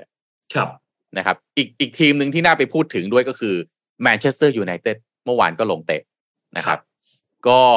ในช่วงของอุ่นเครื่องเนี่ยจริงๆฟอร์มดีมากก็ดีในระดับหนึ่งอะไม่ถึงก็ดีมากนะฮะก็ดีในระดับมาหนึ่งชูถ้วยที่ไทยด้วย อ่านะฮะแต่ว่าก็นั่นแหละ ก็เมื่อวานแพ้ไปนะคครัรับบหนึ่งสองต่อต่สอองหนึ่งนะครับ กับกับเออสองต่อหนึ่งเนาะแพ้ในบ้าต่อนหนึ่งนะกับแพ้ไออะไรนะเอ่อไบรตันแอนด์โฮปเอา Brighton ใช่ไหมเมื่อวานแต่ต้องแต่ต้องบอกว่าไบรตันเนี่ยเล่นดีนนนนท์คิดว่าทีมทีมที่เป็นไม่ใช่ทีมแบบ top six เนี่ยเมื่อเมื่อสัปดาห์ที่ผ่านมาเนี่ย มีไบรตันกับฟูลแลมที่เล่นดีอืมที่เล่นที่เล่นดีของเลย Fulham ไบรตันดีนะนี่ก็คือคือไม่ขี้เหร่เลยนะครับ แล้วก็ฟูลแลมที่เจอกับลิเวอร์พูลเนี่ยก็ต้องบอกว่าต้องบอกว่าคือ คือจะบอกว่าลิเวอร์พูลฟอร์มแผ่วไหมก็ก็ไม่ไม่ไม่เชิงนะครับ เพราะว่าลิเวอร์พูลก็เล่นได้เล่นได้ดีแต่ฟูลแลมวันนั้นเล่นดีมาก เล่นดีแบบฟูลแลมเล่นดีมากฮะเล่นแบบดีมากเล่นแบบสุดยอดเลยอะเล่นแบบแบบเวลเออแบบดีมากเลยนะครับ ฟอร์มสุดยอดเลยวันนั้นนะครับ แต่นนท์คิดว่าฤดูกาลนี้เนี่ยเต็งนะ ก็ยังคงเป็นซิตี้กับลิเวอร์พูลอ่า ส่วนแมนเชสเตอร์ซิตี้เมื่อวานก็กดไปนะครับสองศูนย์เอ่อสองศูนย์นะครับ ก็เราเราคนยิงเราได้ก็เห็นลูกจ่ายนั่นแหละครับ พี่โทมัส ลูกจ่ายที่เราคุยกันมาตลอดเลยว่า ฮาลันด์ย้ายมาเนี่ย เดี๋ยวมันต้องมีภาพนี้คือเควินเดอบรอยน์ส่งให้เออร์ลิงฮาลันอืมแล้วเราก็ได้เห็นอืมเมื่อวานนี้ลูกที่สองเนี่ย ก็อืมก็ชัดเจนภาพนนดับนิดนึงนะฮะเพราะว่าแบตเตอรี่กล้องหมดเดี๋ยวเปลี่ยนเปลี่ยนเปลี่ยนแบตแป๊บนึงนะฮะแต่ฟังเสียงไปก่อนนะครับ ก็นะแมนเชสเตอร์ซิตี้ก็คงเป็นตัวตัวเต็งนะครับ แล้วก็มีมีทีมอะไรอีกฮะเมื่อวานนี้หมดเรื่องอาร์เซนอลนะอาร์เซนอลก็ยังชนะ Arsenal คริสตัลครับพาเลสไปอาร์เซนอลนี่ครับ pre-season ทำผลงานดีมากนะพี่โทมัสอืม pre-season เนี่ยเปิดเปิดเปิดเปิดตัวมาดีมาก แล้วก็กาเบรียลเฌซุสยิงเยอะมากนะครับ แม้ว่านัดครับนัดเปิดฤดูกาลนัดแรกจะยังไม่ได้ยิง แต่ว่าอาร์เซนอลปีนี้เนี่ยน่าสนใจครับกับสิ่งที่เขาทำมาเมื่อฤดูกาลที่แล้ว แล้วฤดูกาลนี้เนี่ยซื้อตัวได้น่าสนใจมากอาร์เซนอลก็เป็นทีมหนึ่งที่มาแรงครับนึกว่าเชลซีตอนนี้อาจจะอาจจะน่าเป็นห่วงนิดนึงอืมเชลซีเนี่ยเสียกองหน้าไปเยอะ เสียติมอร์เฟอร์เนอร์ไป แล้วก็เสียเอ่อ โรเมลูลูกากูด้วย น่าจะต้องมีเป็นธุรกิจที่มันเป็นธุรกิจที่ต้องต้องใช้ศักยภาพทุกด้านจริงๆเนี่ยพี่ปิ๊กต้องดูเดี๋ยวลองดูอย่างนี้นะคือเป็นธุรกิจที่คือคุณลงทุนแล้วก็คือ แบกความเสี่ยงมหาศาลอะครับคุณลงทุนไปนะ ถ้าเกิดทีมตกชั้นเนี่ย โอ้โหหนัก หรือทีมไม่ได้ไปแข่งในลีกอย่างแชมเปี้ยนส์ลีกเนี่ย โอ้โหรายได้ไม่เข้า จุกหนักอีก คือเหมือนกับคุณต้องออกสินค้าใหม่ทุกอาทิตย์อะ นะออกมาอะแข่งไม่ชนะสุดท้ายสิ้นสิ้นฤดูกาลปั๊บไม่ได้ไปแข่งนะในลีกใหญ่ๆแชมเปี้ยนส์ลีกหรือต้องตกชั้นไปอะไรเงี้ยมันเลยต้องใช้แบบศักยภาพทุกด้านจริง ๆ ในการที่จะต้องแบบพยายามเข็นนะแล้วคุณต้องทำงานกับคนนะทำงานเนี่ยนักเตะในทีมเนี่ยโอ้โหแต่ละคนก็สุดยอดของความศิลปิน ค่าจ้างก็แพง จ้างมาแพงยังต้องดูแล อารมณ์ความรู้สึกอีกใช่ไหมยังต้องงออีกใช่ไหมเหนื่อยครับ โอ้โห เป็นธุรกิจที่ คือมีตังค์อย่างเดียวไม่ได้อะต้องมีใจรักแบบสุดๆสุดๆจริง ๆ นะ ถึงครัจะบทำได้นะครับ จริงครับนะก็อะติดตามกันฮะรอดูครับหลังจกนี้เพราะว่าตลาดสามสิบเจ็ดนัดตลาดที่ซื้อเหลืขายก็ยังไม่ปิดด้วยตลาดซื้อขายรู้สึกว่าจะอีกประมาณสักสองสามสองสัปดาห์หรือเปล่าไม่แน่ใจ แต่ก็มีเวลาอยู่นะครับ มีเวลาอยู่อืมน่าสนใจและค่าตัวนักฟุตบอลสมัยนี้น่ากลัวมากเลยนะย้ายกันทีแบบ พวก50แบบล้านสามสิบสี่สิบ60ล้านปอนด์นี่คือคุยกันเฉยๆชิวๆธรรมดามากจริงอยากครับจะสถิติโลกระดับ เดี๋ยวนี้ต้องล่าร้อยล้านปอนด์โอ้โหเฮ้ยมาซื้อนักเตะคนเดียวมาเตะบอลให้สี่ปีห้าปีมันต้องจ่ายเงินกันขนาดนี้เลยเหรออะไรเงี้ยอืมนะก็เป็นอีกหนึ่งเอ่ออะไรนะ อีกหนึ่งอาชีพนะนะครับบ้านเราก็เป็นไปได้นะนะฮะน้องๆคนรุ่นใหม่นะ คุณพ่อคุณแม่ถ้าส่งเสริมก็เป็นไปได้นะ เส้นทางอาชีพ การเล่นฟุตบอลให้เป็นอาชีพที่มันจะสร้างรายได้เนี่ย มันก็เป็นไปได้แล้วจริงๆในยุคของพวกในยุคผมนะพี่ปิ๊กนะยุคเรานี่อืมถ้าบอกไปเตะฟุตบอลเป็นอาชีพนี่คือแบบ ที่บ้านมีค้อนอะ มองหน้าเลยอะมองหน้าเออส่งให้เรียนไม่เรียนไงอะไรอย่างงี้เอออืมอืมแต่สมัยนี้นี่จะเตะฟุตบอลเป็นอาชีพนี่มันเริ่มเอาแบบอายุสิบห้านี่ไม่ทันแล้วนะครับเขาไปเริ่มมาตั้งแต่แบบเจ็ดขวบใช่เจ็ดขวบอะเริ่มเข้าโรงเรียนฟุตบอลกันละครับ ซึ่งเราก็ไม่ว่ากันนะเป็นมันก็เป็นเส้นทางเลือกแล้วมันก็เป็นอาชีพที่โอเคมากนะพูดจริงนะมันไม่ได้แบบมันไม่ได้แย่เลย นะครับอะรอติดตามกันครับ พี่โทแต่มัว่าสคนที่เชียร์บอลนี่ต้องเข้าใจอย่างหนึ่งนะ เวลาที่มันมีผลบอลที่ทีมใหญ่เอาใช้คำว่าพลิกล็อกแล้วกันนะทีมเล็กเล่นดีอะอืมเฮ้ยคุณต้องเข้าใจอย่างหนึงว่า ทีมเล็กเขาก็เล่นดีได้นะใช่ใช่ไม่ใช่ว่าทีมใหญ่คุณเล่นไม่ดีนะ ทีมเล็กเขาก็มีโอกาสเล่นดีได้เหมือนกันการแต่แบบบางทีก็แบบบ่นทีมตัวเองบ่นโค้ชทีมที่เราเชียร์ว่าไม่ดีอย่างนั้นอย่างนี้บอกเฮ้ยมองอีกด้านหนึ่งด้วย คนอื่นเขาก็เก่งเป็น ครับ เออนั่นคือเชียร์กีฬาเนี่ย เชียร์อย่างเข้าใจกีฬา จริงจริงอืมๆนนท์จะบอกว่าอืมคือการตัดสินแชมป์เนี่ย ฟุตบอลลีกเนี่ยนะครับ ไม่ได้วัดกันตอนที่ทีมใหญ่เจอทีมใหญ่นะครับ แต่มันวัดกันตอนที่ทีมใหญ่เจอทีมเล็ก แล้วคุณสม่ำเสมอหรือเปล่าแต้มหล่นแต้มหล่นคุณทำแต้มหล่นไปมากแค่ไหนอืมคุณยังคงสามารถที่จะพลิกได้ไหมคุณเสมอกันอยู่ศูนย์ศูนย์ท้ายเกมแล้วพลิกกลับมาให้มันกลายเป็นหนึ่งศูนย์หรือกำลังจะแพ้แล้วพลิกกลับมาให้มันกลายเป็นเสมอได้เนี่ย คุณทำได้หรือเปล่าเนี่ย พวกนี้แหละมันจะตัดสินแชมป์ครับ มากกว่าเกมสำคัญที่ Big Six Top Six เจอกันเองอีก แต่ทีมเล็ก ๆ ที่ท่านเจอเนี่ยต้องเก็บแต้มให้ได้นะอันเนี้ยเป็นจุดหนึ่งที่สำคัญ แล้วก็ที่น่าติดตามอีกอันหนึ่งครับพี่โทมัสคือลีกต่างประเทศนะครับก็น่าสนใจเช่นเดียวกัน สัปดาห์หน้าเนี่ยสเปนเปิดฤดูกาลนะครับ ยังไม่รู้เลยว่าบาร์เซโลนาสุดท้ายแล้วจะลงทะเบียนนักเตะสำเร็จหรือเปล่านะครับ เจอปัญหาการเงินกันอยู่ช่วงนี้นะครับ ก็อะ ตื่นเต้นกันหน่อย แต่แต่ก็ดูเหมือนทุกๆปีก็มีปัญหามาโดยตลอดหลังจากโควิดนะครับ เพราะว่าอืมที่ที่สเปนเนี่ยเขามี salary cap ก็คือเป็นเหมือนเพดานของค่าเหนื่อยอยู่นะครับ ไม่เหมือนกับพรีเมียร์ลีกบ้านเราบ้านพรีเมียร์ลีกบ้านอืมพรีเมียร์ลีกที่ที่เราคุ้นคุ้นๆเคยกันเนี่ยนะครับเขาจ่ายค่าเหนื่อยเท่าไหร่ก็ได้ unlimit เลย แต่จะมีเรื่องของ financial fair play ในการซื้อตัวซื้อขายนักเตะ แต่ว่าค่าเหนื่อยไม่จำกัด แต่ที่ลาลีก้าเนี่ยเขามี cap อยู่ ก็ก็คือน่าอันเนี้ยผมรู้สึกว่าผมผมรู้สึกงี้ผมรู้สึกเหมือนว่าตอนเนี้ยโลกเราเข้าสู่ยุค post covid อย่างเป็นทางการแล้วก็ว่าได้อืมทุกอย่างกลับมาแบบอ่าแข่งกันปกติติดก็ติดไปก็รักษากันไปอะไรเงี้ยก็หวังว่ามันจะไม่มีโรคอื่นกลับมาอีก แต่ตอนเนี้ยเหมือนกับโลกเราต้องโลกเราต้องมาโฟกัสกับสงครามและความขัดแย้งแทนฮะครับแปลกมากเลย เออ ตอนมีสงครามกับเชื้อโรคเออก็ร่วมมือกันได้นะนะฮะอืม ในการกระจายวัคซีนในการเออก็มีการแย่งชิงกันบ้างนะแต่ว่า เออ พอมันกลับมานี่กลับมาตีกันต่อทำไมความขัดแย้ง เออกลับมาตีกันต่อครับ ผมบางทีก็ไม่ค่อยเข้าใจมนุษย์เหมือนกันนะพี่ปิ๊กนะเออทำไมเราจริงต้องใช้ชีวิตกันกันอย่างนี้ด้วยนะครับ มันแบบเรื่องเนาะเรื่องภูมิรัฐศาสตร์ เรื่องสงเรื่องการเมืองระหว่างประเทศเรื่องความเชื่อ เรื่องศาสนาเรื่องต่างๆเออทำไมมันถึงส่งผลให้มนุษย์เราเนี่ย สามารถที่จะประหารกันเองได้ เป็นเรื่องแปลกประหลาดเป็นปริศนาธรรมมาก ครับ แต่ขอคือขัดแย้งกันไป ขัดแย้งกันได้หรืออะไรก็ตาม ขัดแย้งกันแล้วมาแข่งแบบเอ่อมาใช้ใช้ฟุตบอลแข่งได้ไหมอย่างเงี้ยใครใครใครชนะใครแพ้คนนั้นยอมอะไรก็ว่าไป ไม่ต้องมีสงครามได้ไหมไม่รู้นะ ผมก็เคยจินตนาการถึงโลกอะไรแบบเนี้ยที่แบบคุณไม่ต้องหยิบปืนขึ้นมา ไม่ต้องมาฆ่ากัน ไม่รู้สิ แต่มันก็ไม่มีทางเกิดขึ้นในในชีวิตจริงนะ ครับครับ อืมอะอะวันนี้น่าจะไปนะครบถ้วนครับส่งทุกคนไปทำงานกันดีกว่า เออสุดท้ายแล้ววันนี้ International Cat Day ครับ วันแมวโลกครับ วันนี้เป็นวันอ๋อแมวโลก ซึ่งนนท์ก็เพิ่งรู้เหมือนกัน แล้วเขาก็เพิ่งมีมาเมื่อไม่นานนี้เองประมาณ 20 ปี เกิดขึ้นครั้งแรกปี 2002 นะครับ กองทุนสวัสดิภาพสัตว์ระหว่างประเทศเนี่ยเขาก็ให้คนมาตระหนักถึงปัญหานี้กันมากขึ้นนะครับ ก็เลยจัดให้วันเนี้ยกลายเป็นวันแมวโลกขึ้นมานะครับ ก็ International Cat Day หมอนข้างนอนหลับอยู่นะครับ วันนี้ไม่มาทักทายนะครับ ปกติจะต้องส่งเสียงแล้วนะฮะก็ กับวันนี้ขอกับวันนี้ครับแปดทับแปดแปดทับแปดนะฮะครับแปดด้วยครับครับผมก็จะจะจะกดอะไรก็ยั้งยั้งๆด้วยมีสติด้วยนะจริงครับจริงครับ จริงครับ วันนี้ขอบคุณ SCB นะครับ ผู้สนับสนุนแสนใจดีของเรานะครับ ขอบคุณ SCB มากๆนะครับ ที่คอยให้การสนับสนุนพวกเรามาโดยตลอดนะครับ และขอบคุณดีน่าโทนิวนะครับน้ำเต้าหู้ออร์แกนิกหอมอร่อยดีกับสุขภาพให้คุณออร์แกนิกได้ทุกวัน นะครับและขอบคุณท่านผู้ฟังทุกๆท่านครับที่ติดตาม MDR นะครับก็วันนี้วันแรกของสัปดาห์ขอให้ทุกท่านมีความสุขกับการทำงานนะครับแล้วก็สัปดาห์นี้เราหยุดหนึ่งวันคือวันศุกร์ที่ 12นะครับวันแม่นะครับก็พักผ่อนกันนะครับศุกร์เสาร์อาทิตย์แต่ว่าวันนี้วันจันทร์เริ่มต้นสัปดาห์กันดีๆนะครับวันนี้เราสามคนลาไปก่อนครับแล้วพบกันใหม่อีกครั้งหนึ่งในวันพรุ่งนี้วันอังคารครับสวัสดีครับ Mission Daily Report start your day with news you need to know